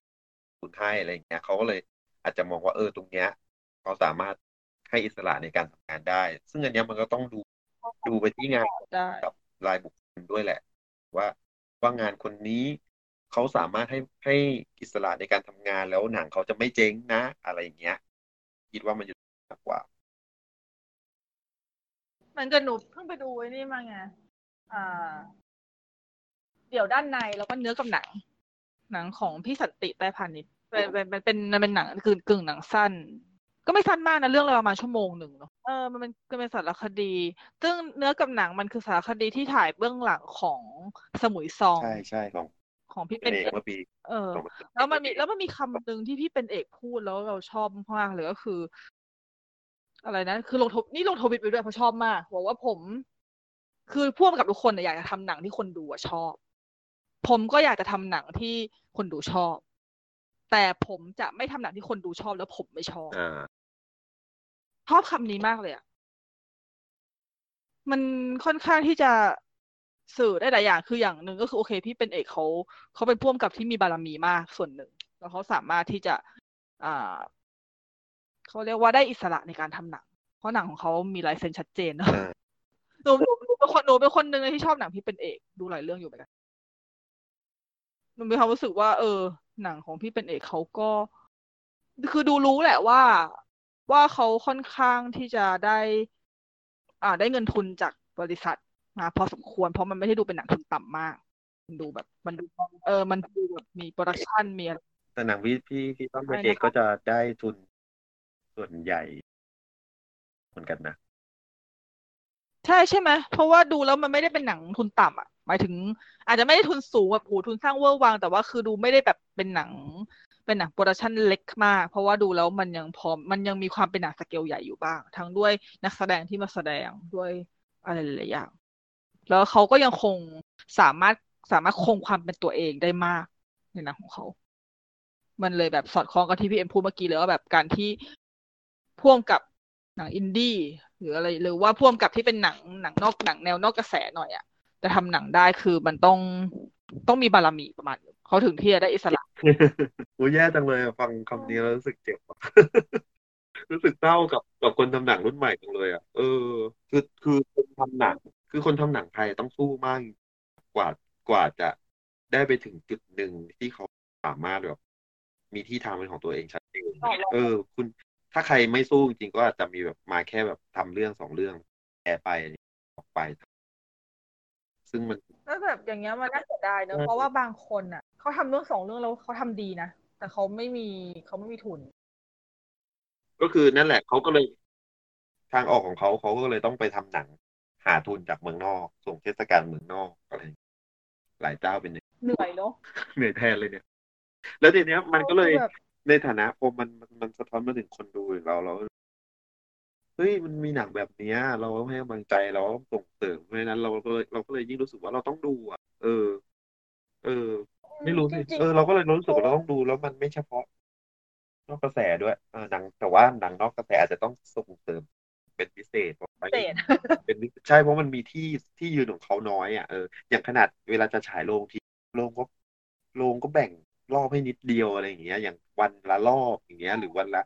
รอบนึงก็แบบว่าดูยากเหลือเกินวันธรรมดารอบบ่ายอย่างงี้จะไปดูรอบดึกวันอาทิตย์เสาร์อาทิตย์รอบ11โมงเท่าไหร่วันหยุดคุณไปดูได้แต่บางเรื่องอย่างเงี้ยมาฉายวันจันทร์ถึงศุกร์หรือว่ารอบบ่าย2อย่างเงี้ยไอ้คนจะไปดูได้ยังไงหรือว่ารอบ 5:00 นไปเลยอ้าวเค้าทำงานกันอีกดูได้มันก็เศร้าใช่ก็คือข้อจำกัดที่ทำให้อย่างขนาดหนูที่ดูหนังที่หนูเข้าโรงหนังบ่อยๆนะยังมีต้องพลาดไปตั้งหลายเรื่องใช่ไม่อย่างนั้นคือหนูจะต้องมาเป็นลาหูไปได้ยังไงหนูโคตรอยากเท่าตรงที่เรื่องโรงหนังการให้ข้อโรงด้วยเนี่ยนี่แหละโรงหนังอาร์ตเฮาส์พวกเนี้ยเขาหรือว่า Lido หรือว่า Bangkok Screening Room อะไรอย่างเงี้ยแต่ว่าอันเนี้ยมันไม่ได้เข้าถึงคนในวงกว้างเท่าหลักหรืออะไรพวกนั้นไงใช่อันนั้นคือแบบมันต้องเป็นคนที่แบบติดตามหนังจริงๆถึงจะรู้ว่าเอ้ามีฉายที่โรงนี้ด้วยเหรออย่างเงี้ยตอนนี้มีหลายคนมากที่ยังไม่รู้เลยว่าเอ้า Bangkok Screening Room คืออยู่ตรงไหนหรือ Cinema Ace อยู่ที่ไหนอะไรอย่างเงี้ยมันหลายคนมากเลยพี่ยอมรับเลยว่าพี่ยังไม่เคยไปดูที่ Cinema Ace เลยด้วยความที่ไม่ได้อยู่ในเส้นทางที่แบบเราสามารถผ่านได้ง่ายๆเลยแหละส่วนก็อย่างนุ๊กกับพี่เอ็มอย่างเงี้ยเราสายBangkok Screening Roomกันอยู่แล้วเป็นปกติใช่ใช่ไปบ่อยมากใช่ใช่ถ้าแบบBangkok Screening Roomคือแบบเพราะเราจะไปบ่อยมากคือพี่กับพี่เอ็มอ่ะไปบ่อยหรือเฮาเคยเจอกันที่นู่นเลยนี่Lido สกาล่าอะไรแต่Lido Connect นี่ชอบอย่างนึงนะตั้งแต่เปลี่ยนมาเป็นLido Connectคือถึงจะมีโรงเดียวแต่เขาพยายามหาความหลากหลายมากในการเอาหนังฉายแล้วก็มีการเอาหนังไทยเก่าๆมาซึ่งแบบมันดีอ่ะแต่ว่ารอบมันน้อยไปนิดนึงเพราะว่าโรงนี้แค่โรงเดียวอย่างเงี้ยมันก็เลยมันข้อจำกัดแต่ว่าถือว่าเป็นความพยายามอย่างสนใจอ่ะว่าใครอยากดูเก่าว่าหนังอื่นที่แบบว่าหลุดโปรแกรมจากที่อื่นไปแล้วอะไรอย่างเงี้ยอะไรก็เอามาได้ดูหนังที่แบบไม่เคยได้ดูด้วยต้องหลายเรื่องเลยจากLidoใช่ไหมหนังไทยเพราะอย่างล่าสุดที่ปีที่แล้วไปดูก็มีพริกขี้หนูกับหมูแฮมอ่ะเราไม่ได้ดูในโรงหนังอยู่แล้วอ่ะว่าเด็กมากใช่ไหมหรือยังไม่เด็กๆเกิดแล้วพูดแล้วเขารู้หมดเลยว่าแก่แต่ว่ายังเกิดแล้วแต่ว่ายังเด็กเกินกว่าที่จะไปดู253เท่าไหร่นะพี่25อุ๊ยพี่จำปีไม่ได้อ่ะได้เหมือนกันแต่ว่าดูแล้วแบบหนังมันน่ารักจังคือพอมาดูอย่างนี้ปุ๊บก็เลยนึกถึงหนังไทยสมัยก่อนแบบสมัยพวกเด็กๆที่ได้ดูรู้สึกว่าหนังไทยสมัยเด็กๆหลายๆเรื่องอ่ะมันไม่รู้เป็นเพราะว่าเราดูตอนเด็กหรือเปล่ามันเลยเป็นภาพจำแต่คิดว่าไม่ใช่อ่ะเพราะว่าบางเรื่องเอากลับมาดูตอนเนี้ยก็ยังสนุกอ่ะเช่นเรื่องอะไรยกตัวอย่างไหมให้ยกตัวอย่างเหรอเอาเด็กเรื่องอะไรนะปีหนึ่งเพื่อนกันกับวันอัศจรรย์พี่กบพี่แทงพี่มอสใช่พี่แทงกับพี่มอสดีแล้วก็อย่างถ้าเอาตลกแบบที่ไม่ต้องล้อปมด้อยใครหรืออะไรยังไงที่หนูชอบมากๆตอนเด็กบ่อยมากเลยก็คือสมศรี422Rแล้วค่ะเอามาดูใหม่ยังสนุกอยู่เลยมันแบบคือเรารู้สึกว่าหนังไทยสมัยนั้นเขามีวิสัยทัศน์เนาะเขามีความล้ำอะบางเรื่องหลายเรื่องมีนั่นมันหนังตั้งกี่ปีมาแล้วแต่ว่าเฮ้ยแม่งล้ำมากเลยมาดูตอนนี้มันก็มีความเชยแหละมันก็แบบก็เชยอะแต่ว่ามันเป็นความเชยที่ก็สนุกแล้วก็สมัยนั้นดูมันก็ไม่เชยนะสมัยนั้นมันก็คือว่ามันล้ำของสมัยนั้นแล้วมันก็แล้วประเด็นหลายๆอย่างในเรื่องมันดีละจริงๆยุคนั้นก็ถือเป็นยุคเรียกว่ายุคทองไหมพี่จริงๆยุคทองนะที่เกิดก็คือช่วงนู่นอ่ะช่วงต้นปี2500ขึ้นมาอะไรเงี้ยหรือว่า2510กว่าหรืออะไรอย่างเงี้ยซึ่งเราไม่เกิดแต่ว่าเรารับรู้ช่วงมิตรเพชราหรือสมบัติอรัญญาหรืออะไรพวกนั้นน่ะถัดมามันก็จะเป็นมันก็จะเป็น กับโกลเด้นเอจของฮอลลีวูดเนาะใช่แล้วก็ถัดมาก็จะเป็นยุคสรพงษ์จารุณีจินตลาแบบถ้าเกิดสมมติสุกอะไรอย่างเงี้ยอย่างถ้าเกิดเราเทียบกับหนังที่เป็นรุ่นที่แบบหนูกับพี่เอ็มเด็กๆหน่อยอ่ะมันก็เหมือนกับเป็นช่วงแบบเหมือนหนังยุค90ใช่หนังยุค90ก็จะเป็นช่วงนั้นจะเป็นหนังวัยรุ่นมาแรงนะช่วงพวกกระโปรงปันขาสั้นใช่ๆเหมือนกับใช่ๆเราจำได้เพราะเราเคยดูวัดอายุกันไปป่ะวะประมาณหนึ่งอะแต่หนังสมัยก็มันแล้วหนังสมัยนั้นเท่าที่หนูสังเกตอะมันมีหนังสะท้อนสังคมเยอะประมาณมันมีอย่างเช่นมุ้ยเสียดายเสียดายหนังใช่ไหมแล้วก็มีอะไรนะกาลครั้งหนึ่งกาลครั้งหนึ่งชอบนี้ของพี่บัณฑิตโกนใช่ใช่แต่แปลกนะเนี่ยคือหนูว่าเป็นคนที่ไม่ได้ชอบหนังไทยยุคนี้ใช่ปะแต่หนูดูหนังไทยเก่าๆเยอะมากเลยไม่รู้ทำไมเหมือนกันรู้สึกว่าแม้กระทั่งตอนเนี้ยกับแบบยังมีแบบย้อนกลับไปดูหนังไทยเก่าๆแทนเรารู้สึกว่าหนังไทยเก่าๆอ่ะยุคจะเป็นโดยเฉพาะหนังไทยยุค90นะเขาทำดีจริงๆยุค90มันจะเป็นช่วงมีช่วงนึงที่บอกว่าเป็นยุคตกต่ำนะของหนังไทยเอ้าหรอใช่หรือเป็นเพราะหนูโตช่วงนั้นวะปีประมาณปี9393ถึง95 96อะไรเงี้ยหรือว่าปี2538ถึง40เนี่ยจะมีหนังไทยฉายอยู่แค่ประมาณละ 7-8 เรื่องเท่านั้นมีหนังไทยเข้าโรงทั้งปี7ถึง8เรื่องเท่านั้นช่วงนั้นมันคือทำให้คิดว่าน่าจะต้มยำกุ้งส่วนหนึ่งแต่ว่าจริงคือมันเหมือนพอหนังไทยมันสร้างแบบเดียวกันมาหลายเรื่องมันไม่มีความใหม่ที่คนนำเสนออันนี้คือความคิดพี่เพราะตอนนั้นพี่ก็ยังเด็กมากเหมือนกันทีเนี้ยมันจะมีช่วงหนึ่งที่เขาต้นยุค30 2530กว่าๆเนี้ยเขาจะสร้างหนังกระวงวานขาสั้นมาเพียบเลยมีมัธยมประถมมันจะมีสไตล์เดียวกันใช่อย่างเงี้ยมันเยอะมากแล้วทีเนี้ยมันก็แบบมันเหมือนถึงจุดที่มันไม่มีความใหม่อยู่ๆมันก็เลยแบบไม่มีคนทำหนังคือแบบสร้างมาแค่ปีนึง 7-8 เรื่อง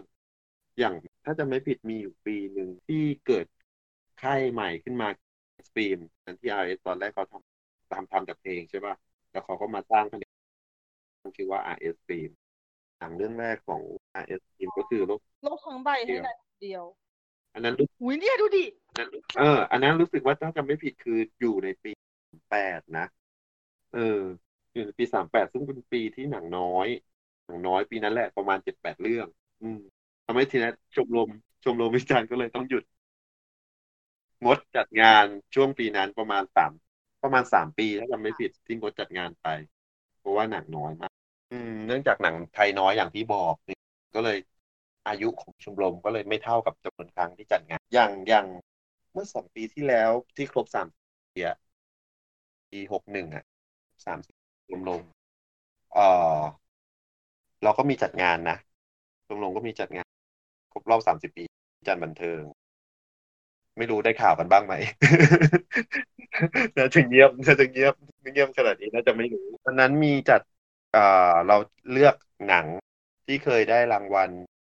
ยอดภาพยนตร์ยอดเยี่ยมของชมรมวิจารณ์บันเทิงมา8เรื่องมาฉายอีกครั้งหนึ่งที่จัดที่หอศิลป์กรุงเทพที่สยามแล้วก็มีการเชิญผู้กำกับหรือนักแสดงของเรื่องนั้นๆมาพูดคุยเสวนาในตอนจบของเรื่องเลยตอนท้ายเรื่องจัดอยู่น่าจะประมาณ6 วันเสาร์อาทิตย์ฉาย2เรื่องอะไรประมาณนี้ครับถ้าจำไม่ผิดอย่างแล้วก็มีการคุยเสวนากับซึ่งก็ได้รับความสนใจประมาณการอย่างตอนนั้นนะพี่ได้รับเกียรติจากพี่ๆให้เป็นผู้ร่วมสนทนาหลังหนังเรื่องรักแห่งสยามฉายจบว่าแห่งสยามก็เคยได้รางวัลภาพยนตร์แล้วก็วันนั้นคนที่มาร่วมเสวนาด้วยก็คือพี่นกสินใจที่เล่นเป็นแม่ นั่นแหละแล้วก็เลยมีพี่กับพี่บิ๊กวารินที่พูดถึงตอนต้นที่ว่าเขียนเรื่องนักวิจารณ์ที่เขียนเรื่องเคลียร์เก่งพี่กับพี่บิ๊กเป็นผู้ร่วมสนทนาจบลงเคลียร์พี่ใจตอนท้ายเรื่องซึ่งก็สนุกแล้วก็ได้ย้อนนึกถึงตอนที่เราดูหนังเรื่องนี้ครั้งแรกอะไรอย่างเงี้ยแล้วก็ส่วนตัวก็ตื่นเต้นวันนั้นคือตื่นเต้นมากคือเคยเป็นพิธีกรมาบ้างแล้วหลายๆงานแต่ว่าไม่เคยได้คุยกับคนไหนที่แบบทำให้เราแบบสั่นจนบอกว่า สั่นไปทั้งตัวคือนั่งคุยตรงโซฟาข้างๆพี่นกก็แบบพอพี่นกใช่ไหมใช่พอพี่นกคือแบบขานี่สั่นต้องแบบเอามือนี่แบบพยายามจับแล้วก็กดไว้แบบแม่มันสั่นแล้วมือก็สั่นแต่ว่าเสียงพูดนี่ปกตินะคนที่ดูเพื่อนๆที่ดูน้องๆที่มาดูอะไรอย่างเงี้ยบอกก็เสียงปกตินะแต่คือทุกคนไม่รู้ว่าเราสั่นมากแล้วคือเราสั่นไปทั้งตัวเลยอ่ะนั่งคุยกับเขาอะไรอย่างเงี้ยแบบแต่ถือเป็นประสบการณ์ที่ดีมากแต่สั่นจะสั่นมากจริงๆคือตอนนั้นแบบไม่เคยคิดว่าวันนึงเราจะได้มานั่งคุยกับดาราระดับนกสินใจเนี่ยเว้ยที่เราแบบว่าดูหนังตั้งนานแต่เด็กอะไรอย่างเงี้ยทั้งละครเราดูหมดเลยอะไรตื่นเต้นมากเป็นประสบการณ์ที่ดี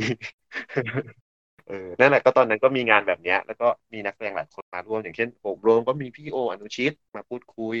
นั่นในปีอะไรเมื่อกี้เหมือนกับหนูฟังปี61ครับที่ครบ30ปีปี2017ทำไมเราพลาดปกติตอนนั้นเรายังเพราะว่าปกติอ่ะคือหนูเองก็เริ่มจะแบบทำพวกเขียนรีวิวอะไรบ้างแล้วเหมือนกันแต่ว่ายังไม่ค่อยตามงานเสวนาแต่เดี๋ยวนี้คือหนูจะไปพวกงานทอล์กเยอะมากอันนั้นจริงๆคือเราจัดทั้งฉายหนังและเสวนาหลังฉายหนังจบเลยนะลูกไม่น่าพลาดเลยเนาะใช่หรือว่าจองไม่ทันหรือว่าอะไรหรือเปล่าไม่แน่ใจไม่จริงๆเรารับ walk in หน้างานเลยน่าไม่รู้ทำไมถึงพลาดน่าจะมีอะไรบางอย่างรู้เสียดายเนาะไว้เราแล้วเขาก็มีจัดงานด้วยนะจัดงานเหมือนมิทติ้งระหว่างผู้ชนะอดีตผู้ชนะทั้งหมดคืออันนั้นน่ะเราจัดประมาณถ้าจำไม่ผิด6วันอังคารถึงวันอาทิตย์มั้งถ้าจำไม่ผิดแล้วมันก็มีวันนึงนอกเหนือจากวันที่ฉาย6 8เรื่องนั้นนะเราก็มาจัดอีกวันนึงเป็นงานเหมือนพบปะพาสวินเนอร์ทั้งหมดซึ่งจริงๆมาไม่หมดหรอกถ้ามาหมดจริงๆคือแบบที่ไม่พอแต่เขามาเท่าที่มาได้แต่ว่าก็ถือว่าเยอะอยู่อย่างพี่แหม่มจินตลาหรือใครพี่โออนุชิตที่เคยได้จากเรื่องมาริลาพี่แหม่มจินตลาเป็นนักแสดงที่ได้รางวัลชมรมวิจารณ์บันเทิงมากที่สุด5ครั้งแล้วก็มีแบบมีเยอะอ่ะวันนั้นมีมาเยอะแล้วก็มาถ่ายรูปร่วมกันเลยบรรยากาศที่อบอุ่นดีจังต้อง30ไม่เป็นไรเดี๋ยวปี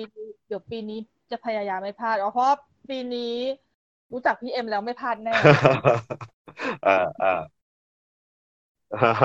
นี่ไงวันที่18นะประชาสัมพันธ์ให้ก็คือยังยืนยันมาแล้วว่าหลังจากประชุมกันเรื่องนี้แหละเรื่องปัญหาเรื่องโควิดเนี่ยก็ว่าจะเลื่อนไม่เลื่อนสรุปแล้วก็คือชมรมไม่เลื่อนการจัดเหมือนเดิมคือวันพุธที่18มีนี้ที่ห้องมัคควานรังสรรค์ขอประชุมฐานบกวิภาวดีใช่หลักเกณฑ์ในการพิจารณาผู้เข้าชิงรางวัลชมรมวิจารณ์บันเทิงจริงๆเกณฑ์พิจารณาพี่ว่ามันเหมือนกับทุกเวทีนะก็คือดูในจริงๆมันเป็นเรื่องของรสนิยมแหละเป็นเรื่องของรสนิยมแต่ว่าเราก็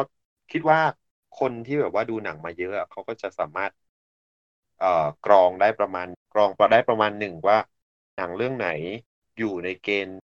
ที่เป็นหนังดีพวกที่เป็นนักวิจารณ์หรือว่านักวิจารณ์หลายท่านที่อยู่ในเป็นอาจารย์ด้วยนะก็คือเป็นสอนตามมหาลัยต่างๆด้วยเขาก็จะมีจับเรื่องทฤษฎีภาพยนตร์อะไรอย่างเงี้ยมาจับด้วยอะไรอย่างเงี้ยก็เราจะคัดเลือกอยู่ในเกณฑ์ที่ได้สามารถเข้าชิงของชมรมได้อันนี้รายละเอียดจะมีอยู่ในเพจของชมรมวิจารณ์บันเทิงซึ่งจะมีอธิบายไว้อยู่ก่อนแล้วคร่าวๆก็คือเป็นหนังที่เข้าฉายแบบเก็บเงินในประเทศไทยตั้งแต่วันที่1มกราคมจนถึง31ธันวาคมของปีนั้นๆถ้าเป็นหนังเรื่องไหนที่แบบว่าฉายแบบไม่เก็บเงินอย่างเช่นปีก่อนๆนู้นที่มีหนังเฉลิมพระเกียรติพวกเรื่องอะไรนะพรจากฟ้าอะไรเงี้ยที่เราฉายแบบดูฟรีอย่างเงี้ยอันนั้นเราไม่นับเพราะเราจะนับเฉพาะหนังที่เข้าฉายเชิงพาณิชย์รายละเอียดไปอ่านเรื่องเลยต้องคือตอนเมื่อก่อนอ่ะมันจะเป็นแบบว่าหนังที่เข้าฉายในโรงแบบที่จดทะเบียนว่าเป็นโรงภาพยนตร์เท่านั้นแต่น่าจะเริ่มตั้งแต่ปีที่แล้วถ้าจำไม่ผิดก็คือเราสามารถเปิดพื้นที่ให้กับหนังที่เข้าฉายโรงทางเลือกอื่นๆด้วยก็ทีเนี้ยของเราอ่ะปีเริ่มจากปีที่แล้วเราจะเปิดพื้นที่ให้กับหนังที่ฉายในพื้นที่อื่นด้วยเนื่องจากว่าไอ้โรงใหญ่ๆบางทีเขาไม่เอื้อรอบให้กับหนังเลือกไงเราก็เลยยอมให้กับหนังที่ฉายในพื้นที่อื่นแบบเก็บเงินด้วยอย่างเช่นของล็อกคลับเธียเตอร์อะไรอย่างเงี้ยมันจะมีบางเรื่องที่ไปฉายล็อกคลับเธียเตอร์หรือ ลงไหนอีกอะช่างช่วยหรืออะไรพวกเนี้ยที่เป็นแบบเปิดฉายอะแต่ว่าคือเปิดฉายเก็บเงินคนอะไรอย่างเงี้ยแต่ว่าไม่ใช่แบบแค่ใน SF Major หรืออะไรอย่างงี้ไม่ใช่แค่นั้นแล้วเพราะว่าเราต้องการเปิดพื้นที่ให้กับโรงกับหนังอินดี้บางเรื่องที่แบบว่าอาจจะไม่ได้มีไปแชร์กับไปจ่ายค่าโรงใหญ่ๆใช่เนี่ยมันก็เลยแบบเปิดกว้างขึ้นสำหรับพวกเพราะฉะนั้นมันก็เลยเรารู้สึกว่าเราอยากสนับสนุนหนังทางเลือกอ่ะเนี่ยเราจะไม่จำกัดเฉพาะโรงอย่างนี้มันก็เลยเหมือนกับว่าจะมีหนังที่สามารถเข้าชิงได้เยอะขึ้นใช่เรียกว่ากว้างขึ้นดีกว่าเข้าชิงมีโอกาสเข้าชิงกว้างขึ้นแล้วเราก็ไม่แต่ว่าแต่ละเรื่องอาจจะต้องเข้าฉายเป็นเวลา7วันแต่ว่าขึ้นไปใช่ต้องไม่ต่ำกว่า7วันก็คืออาจจะไม่ได้หมายความแต่ว่าไม่จำเป็นต้องติดกันอย่างเช่นว่า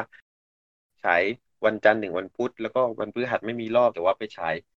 ศุกร์เสาร์อาทิตย์กันอีกจันทร์นึงอะไรอย่างเงี้ยคือแบบว่ามันต้องมี7วันไม่จำเป็นต้องติดกันแต่ต้องมี7วันอาจจะเป็นวันละรอบก็ได้โดยไม่จำเป็นว่าต้องเป็นวันละ2รอบครับคือพยายามเปิดโอกาสให้กับคนทำหนังได้มากที่สุดอ่ะดีเนอะแบบว่าดูแล้วเหมือนกับมันทำให้คนเขาเรียกว่าอะไรวะให้คนใหม่ๆได้มีโอกาสที่จะแสดงฝีมือมากขึ้นแบบว่าเราไม่โดนข้อจำกัดขายเราไม่โดนข้อจำกัดของในทุนหรืออะไรก็ตามเพราะเรารู้อยู่ว่าโรงหนังใหญ่ๆคงไม่ค่อยเอื้อคนทำเล็กไงเราก็เลยรู้สึกว่าคือบางทีอ่ะชมรมรางวัลชมรมก็อาจจะไม่ได้เป็นรางวัลสลักสำคัญอะไรเราเพราะว่าคนที่ได้รางวัลนักแสดงดังๆเขาก็อาจจะแทบจะไม่เคยพูดถึงว่าเวลาให้สัมภาษณ์ก็ได้ว่าฉันเคยได้รางวัลเวทีชมรมนะอะไรอย่างเงี้ยเขาจะพูดแต่ว่าเคยได้นาหงอะไรอย่างเงี้ย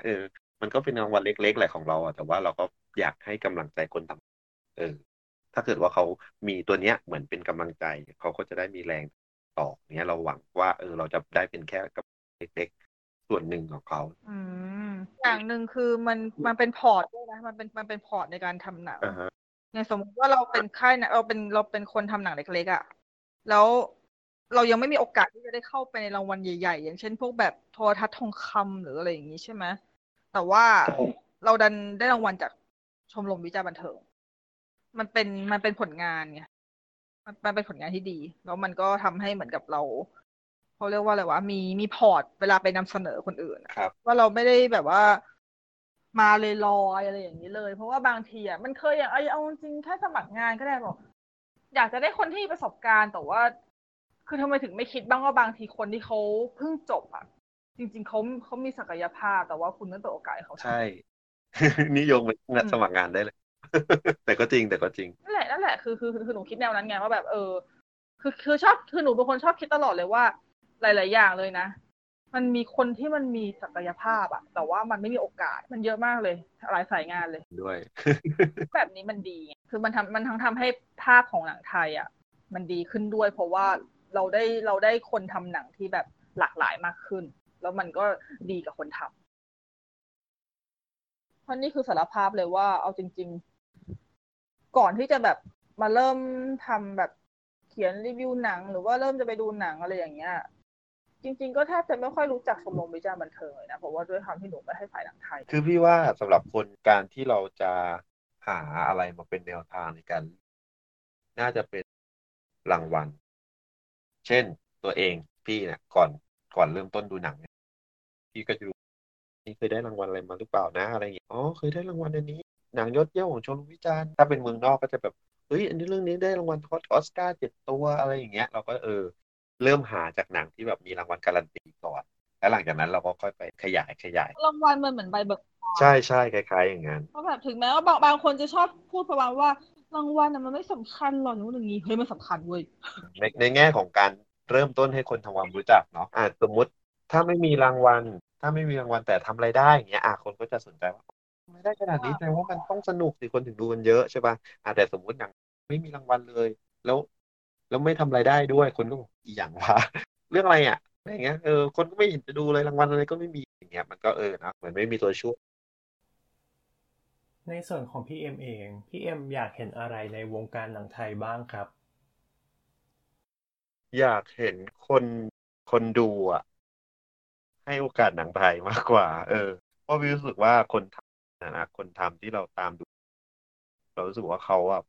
พยายามกันหนักมากแล้ว เราก็เลยรู้สึกว่าอยากเห็นคนดูและคนมีอำนาจในการให้พื้นที่ฉายอ่ะดีกว่าเจ้าของโรงหรือใดๆอย่างเงี้ยคนสามารถสรรพื้นที่ฉายรอบฉายให้โอกาสกับหนังไทยได้ที่ได้มากกว่าที่แล้วก็อยากในทุนหรือว่าโปรดักชั่นไอเจ้าของสตูดิโอใหญ่ๆอย่างเงี้ยเปิดกว้างเปิดกรอบอ่ะที่เคยมีเดิมไว้อ่ะขยายให้มันกว้างขึ้นก็ได้อาจจะในการสร้างสรรค์งานน่ะให้มันมากกว่านี้ให้คนทำหนังสามารถมีโอกาสใส่อะไรเข้าไปในงานที่เขาจะสร้างได้มากขึ้นใช่เพราะว่าหนังมันก็คือศิลปะประเภทหนึ่งแต่ว่าพอมันมาอยู่ในระบบสตูดิโอที่แบบว่าใช้ทุนในการสร้างสรรค์ผลงานเยอะอ่ะมันจะถูกลดทอนไอเดียหรือว่าความคิดบางอย่างลงไปทำให้มันไม่เต็มที่ซึ่งเราก็เข้าใจแหละว่ามันมีผลต่อรายได้ซึ่งโอเคคุณเป็นเจ้าของเงินคุณก็ต้องธุรกิจคุณก็ต้องหวังผลกำไรแต่ทีเนี้ยถ้าเกิดว่ามันมีจุดที่สามารถบาลานซ์สองสิ่งเนี้ยเข้าด้วยกันได้แล้วสามารถวงการหนังไทยมันโตไปได้มากกว่านี้มันจะดีมากแล้วก็จริงๆแล้วอ่ะถ้าพูดไปให้เรื่องใหญ่กว่านี้สโคปใหญ่กว่านี้รัฐบาลที่แบบว่าสามารถมาสนับสนุนกับอุตสาหกรรมภาพยนตร์ไทยให้มันจริงจังคุณสามารถเข้ามาควบคุมหรือว่าจัดการระบบโรงหนังระบบถ้าคุณเข้ามาจัดการตรงนี้อย่างจริงจังมันสามารถช่วยให้มันดีขึ้นได้ให้มันขึ้นได้มากเราดูตัวอย่างได้เลยโครงการหนังเกาหลีใต้มันชัดมากมันเป็นโครงการที่แบบว่าเฮ้ยเร็วมากนะจากที่แบบเราแทบไม่เคยหนังเกาหลีใต้มาก่อนจนเขาสามารถส่งออกหนังตัวเองจนวันเนี้ยคือถ้านับจากที่พี่เริ่มรู้จักหนังเกาหลีเรื่องแรกอ่ะ2000จนถึงปีนี้2019 2020เนี่ยประมาณ20ปีเท่านั้นเองอ่ะเขาสามารถพาหนังตัวเองไปได้หนังยอดเยี่ยมรางวัลออสการ์เป็นเรื่องแรกในประวัติศาสตร์โลกแล้วก็ล่าสุดเนี่ยเพิ่งได้ข่าวมาเมื่อเช้าเองเขามีนักแสดงเกาหลีไปได้รางวัล Japan Academy ของญี่ปุ่นสาขานักแสดงนำหญิงยอดเยี่ยมซึ่งก็คือนางกลายเป็นนักแสดงต่างชาติคนแรกที่ไปได้รางวัลนักแสดงยอดเยี่ยมของเวที Japan Academy ของญี่ปุ่นซึ่งเหมือนกับเปรียบได้กับออสการ์ของญี่ปุ่นปกติมันจะมีแต่นักแสดงญี่ปุ่นน่ะที่ได้แต่ว่าคนนี้เป็นนักแสดงเกาหลีใต้คนเดียวที่ไปเล่นหนังอาจจะเป็นหนังร่วมสร้างกับญี่ปุ่นแล้วได้รางวัลนักแสดงนำหญิงยอดเยี่ยมกลายเป็นนักแสดงต่างชาติคนแรกที่มาได้รางวัลที่ญี่ปุ่นในปีเดียวอ่ะซึ่งถือว่าเป็นรางวัลของ2019เหมือนกันในปีเดียวอ่ะปี2019เขาส่งหนังเรื่องพาไซใช่ไหมไปได้รางวัลที่คานส์ปาล์มทองแล้วมากวาดมาถึงออสการ์ใช่แล้วก็นักแสดงก็ไปได้รางวัลที่เวทีญี่ปุ่นซึ่งแบบว่ามันเป็นอุตสาหกรรมใหญ่ทั้งคู่อ่ะฮอลลีวูดก็ใหญ่ญี่ปุ่นก็ใหญ่นะแต่ว่าเขาสามารถส่งหนังเพราะว่าเขาไปเร็วมากใช่บุกไปถึงนู่นชนะเลิศดังถึงฮอลลีวูดแล้วก็นักแสดงเขาชนะนักแสดงนำหญิงได้เป็นคนแรกของประวัติศาสตร์ญี่ปุ่นอะไรอย่างเงี้ยเขาทำได้แบบเยี่ยมอ่ะซึ่งปฏิความสำคัญเขาก็คือเนี่ยที่มาสำคัญเขาก็คือรัฐบาลอุตสาหกรรมหนังอย่างเป็นระบบถ้าเกิดว่าไทยเราทำได้สักครึ่งนึงของเขาก่อนก็ได้คนทำหนังไทยเนี่ยคนทำหนังไทยเราไม่ได้ทำไม่ดีไทยเรามีปัญหาเนาะใช่คือมันเป็นที่ระบบคนทำหนังไทยเก่งๆเราเยอะมากเรามีทรัพยากรบุคคลที่แบบเก่งอยู่แล้วไม่งั้นพี่เอ้ยไม่สามารถไปทำไปได้กว่าปาล์มทองของคานได้หรอกพี่เจ้ยอันนี้เรารู้ใช่ป่ะพี่เจ้ยเป็นคนทำหนังไทยอ่ะที่ไปได้หนังปาล์มทองก่อนเกาหลีใต้ด้วยซ้ำประเทศเรายังมองอุตสาหกรรมภาพยนตร์เป็นลักษณะของบันเทิงจ๋ามากคือไม่ได้ให้ความสำคัญกับใช่มันเป็นที่ทัศนคติเพราะว่าจริงๆหนูก็คิดเหมือนพี่เอ็มแหละว่าแบบจริงๆคนไทยอ่ะคนทำหนังอ่ะมีคนเก่งๆเยอะมากเลยทั้งคนทำหนังและนักแสดงคนเบื้องหลังทรัพยากรบุคคลคนไทยเราเก่งอย่างล่าสุดปีล่าสุดที่สยามภูพร้อมอ๋อใช่ที่ถ่ายภาพของในวายนใช่ร่วมกับภาพของไทยอ่ะก็ไปได้รางวัลฮอลลีวูดเหมือนกันพวกเวทีไอ้ใหญ่ๆอะไรเงี้ยเขาควานใช่ค่ะเพราะรู้สึกจะได้เข้าชิงออสการ์ด้วยหรือเปล่ามาอย่างตอนเป็นแค่เฉียดยังไม่ได้ แต่เขาไม่ได้รางวัลของแต่ได้เราได้เวทีอื่น Indie Spirit เห็นได้ Indie Spirit ซึ่งเป็นรางวัลของหนังอินดี้ของกันถือว่าแบบดีมากเลยอ่ะเพราะว่าคนไทยเรามีทรัพยากรคือไทยเรามีทรัพยากรบุคคลในวงการหนังที่ดีหลายคนแต่ว่ายังไม่ได้รับการส่งเสริมเท่าที่ควรเนาะแต่ว่าจริงๆคือพอมาเป็นอย่างนี้ปุ๊บมันก็วนลูปกลับมาที่เดิมด้วยส่วนหนึ่งว่าเพราะคนไทยกันเองในบางกลุ่มก็ยังไม่สนับสนุนหนังไทยเท่าที่ควรมันเลยทำให้มันเป็นวัฏจักรอ่ะเพราะถ้าเกิดสมมติว่าถึงเราจะอยากจะแบบให้นายทุนเขาแบบช่วยส่งเสริมแต่ถ้าเกิดคนมันไม่ดูเขาไม่มีเงินเขาไม่มีรายรับมันก็ทำไม่ได้อยู่ดีที่จีนเขาทำมันจะมีอยู่ช่วงนึงที่จีนเขาแบบจำกัดจำนวนหนังต่างประเทศมาเข้าฉายแล้วก็ให้คนดูแค่หนังจีนอย่างเดียวอะไรมันก็ได้ผลโหดจังมันก็ได้ผลประมาณนึงนะมันก็ได้ผลประมาณหนังไทยก็ต้องสู้ต่อไปอ่ะเนาะคนดูก็คนดูอย่างเราก็สู้ต่อไปใช่นี่อย่างหนูก็พูดเลยโอเคที่หนูตอนยอมรับตอนแรกว่าหนูดูหนังไทยไม่ค่อยเยอะใช่ไหมแล้วหนูก็ชอบหนังเก่าๆมากกว่าแต่หลังจากที่เริ่มที่จะเปิดใจดูหนังใหม่ๆแล้วก็ดูหนังนอกกระแสของไทยหลายๆเรื่องมันมีความหวังแหละพูดจริงๆแล้วมันทำให้หนูอยากดูเยอะขึ้นเพราะปกติหนูเอาจริงๆเลยถ้าเป็นสมัยก่อนเลยอ่ะหนูก็คงแบบไม่ได้ดั้งต้นเทียบไปหาหนังนอกกระแสหนังไทยดูเท่าไหร่เหมือนกับช่วงหลังๆมานี้ที่พยายามดูมากกว่าเดิมก็คิดว่าอย่างน้อยการดูของเรามันก็ต้องช่วยอะไรหนังได้บ้างอ่ะเนาะเป็นกำลังเล็กๆแต่ว่ากำลังนึงมันก็คือกำลังอ่ะแหละเนี่ยไม่รู้ว่าใครที่มาฟังอันเนี้ยเนาะจะพอฟังเราพูดแล้วจะรู้สึกว่าเฮ้ยอยากลองดูหนังอีกบ้างหรือเปล่าอะไรอย่างเงี้ยก็คิดว่าลองดูเถอะครับลองช่วยกันลองดูหน่อยตามความสนใจแล้วกันแต่ก็อย่าเพิ่งไปสบประมาทเพราะหลายเรื่องมากที่พบหนังที่แบบว่าตัดตัวอย่างออกมาไม่ดีแต่พอไปดูแล้วมันมันดีกว่าที่คิดมากอะไรอย่างเงี้ยแบบเพราะฉะนั้นอ่ะเราอย่าเพิ่งไปตัดหน้าหนังจะแค่หนังตัวอย่างจริงๆลองดูก่อนอะไรอย่างเงี้ยวันพุธก็ได้ที่เขาลดราคาผมว่าเขาเหมือนไม่ค่อยมีพื้นที่ให้พวกเขาเท่าไหร่ส่วนมากเราเห็นหนังทางอีสานเยอะเนาะเดี๋ยวนี้ตอนนี้มันหนังทางใต้จะน้อยมากปีนี้มันมีเรื่องนึงของน่าจะเป็นค่ายของพี่เอกชัยศรีวิชัยเรื่องรักดอกผักบุ้งอ่ะผักอะไรเป็นมนต์รักดอกผักบุ้งใช่พี่เอกชัยซึ่งเขาเอานักร้องดังของคนเนี่ยน้องลิลลี่อ่ะที่ร้องเพลงอะไรเลิกคุยทั้งอำเภอเพื่อเธอคนเดียวอ่ะมาเล่นแล้วก็เนี่ยก็ดูเป็นแบบสนใจดีใต้ๆก็ลองดูว่าจะสู้คอมเมดี้แบบอีสานได้น่าจะออกมาเป็นคนละฟีลกันเนาะอาจจะเป็นแบบเพราะด้วยใช่เพราะว่าของหนังที่เขาทำสองเรื่องก่อนหน้าปีที่แล้วคือโบราณนะแล้วก็อีกเรื่องหนึ่งก่อนหน้านั้นเซิร์ชมันก็จะเป็นแบบซีเรียสดราม่าศิลปะวัฒนธรรมใต้เนาะแต่อันเนี้ยเป็นแบบร่วมสมัยออกตลกดีร่วมสมัยก็เป็นอีกแนวนึงอีกทางนึงที่ไหนนะให้โอกาสวันน่ะให้โอกาสในการดูหนูจะเก็บไปพิจารณานะคะหนูก็จะถือปลายเดือนมีนานะปลายเดือนเนี้ยถ้าเขาไม่เลื่อนจะถือเป็นตัวแทนของกลุ่มคนที่ไม่ค่อยคุ้นชินกับหนังไทยในการเริ่มต้นดูอะไรใหม่ๆยอดเยี่ยมก่อนจบรายการอยากฝากอะไรบ้างไหมครับก็อยากเชิญชวนคือไม่อยากพูดคำว่าเชิญชวนเลยอ่ะคืออยากพูดคำว่าคือสิทธิ์ในการเลือกเสพงานเราก็เคารพสิทธิ์ของแต่ละคนเนี่ยแต่ว่าเราก็อยากให้หลายคนลองเปิดใจมากกว่าเปิดใจในการที่จะเลือกดูอะไรใหม่ๆสิ่งที่แบบว่าเราเห็นได้ไม่บ่อยในหนังอ่ะอาจจะไม่ใช่เฉพาะหนังไทยหรอกเป็นหนังประเทศอื่นด้วยก็ได้แต่ว่าตอนนี้เราพูดถึงเรื่องหนังไทยเราก็อาจจะให้หลายคนลองดูหนังในแบบที่เราจะไม่เคยดูไม่ค่อยได้ดูหนังที่แบบไม่ใช่แค่ว่า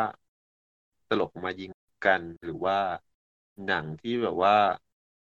เล่าเรื่องอะไรที่แบบว่าละเอียดอ่อนหรือว่ามีวิธีการนำเสนอที่ใหม่ๆอย่างหนังนอกกระแสที่แบบว่าลองมาดูซิหลังจากมาฟังรายการนี้แล้วว่าหนังนอกกระแสที่เขาว่ามันไม่จำกัดการสร้างสรรค์งานการครีเอทงานมันเป็นยังไงเหรอลองไปดูซิดูแล้วมาคุยกันว่าอาจจะคุยกับเพื่อนก็ได้ว่าเป็นไงมันดีเหรอมันดีตรงไหนเหรอมันครีเอทตรงไหนเหรออะไรอย่างเงี้ยดูแล้วไม่รู้เรื่องไม่เข้าใจนี่มันคืองานศิลปะที่สร้างสรรค์เหรออะไรเงี้ยซึ่งจริงๆอ่ะมันก็ไม่มีใครผิดใครถูกหรอกเวลาเราสมมติว่าเราไปดูหนังที่เราแนะนำให้ไปดูว่าหนังนอกกระแสไหนเราอาจจะ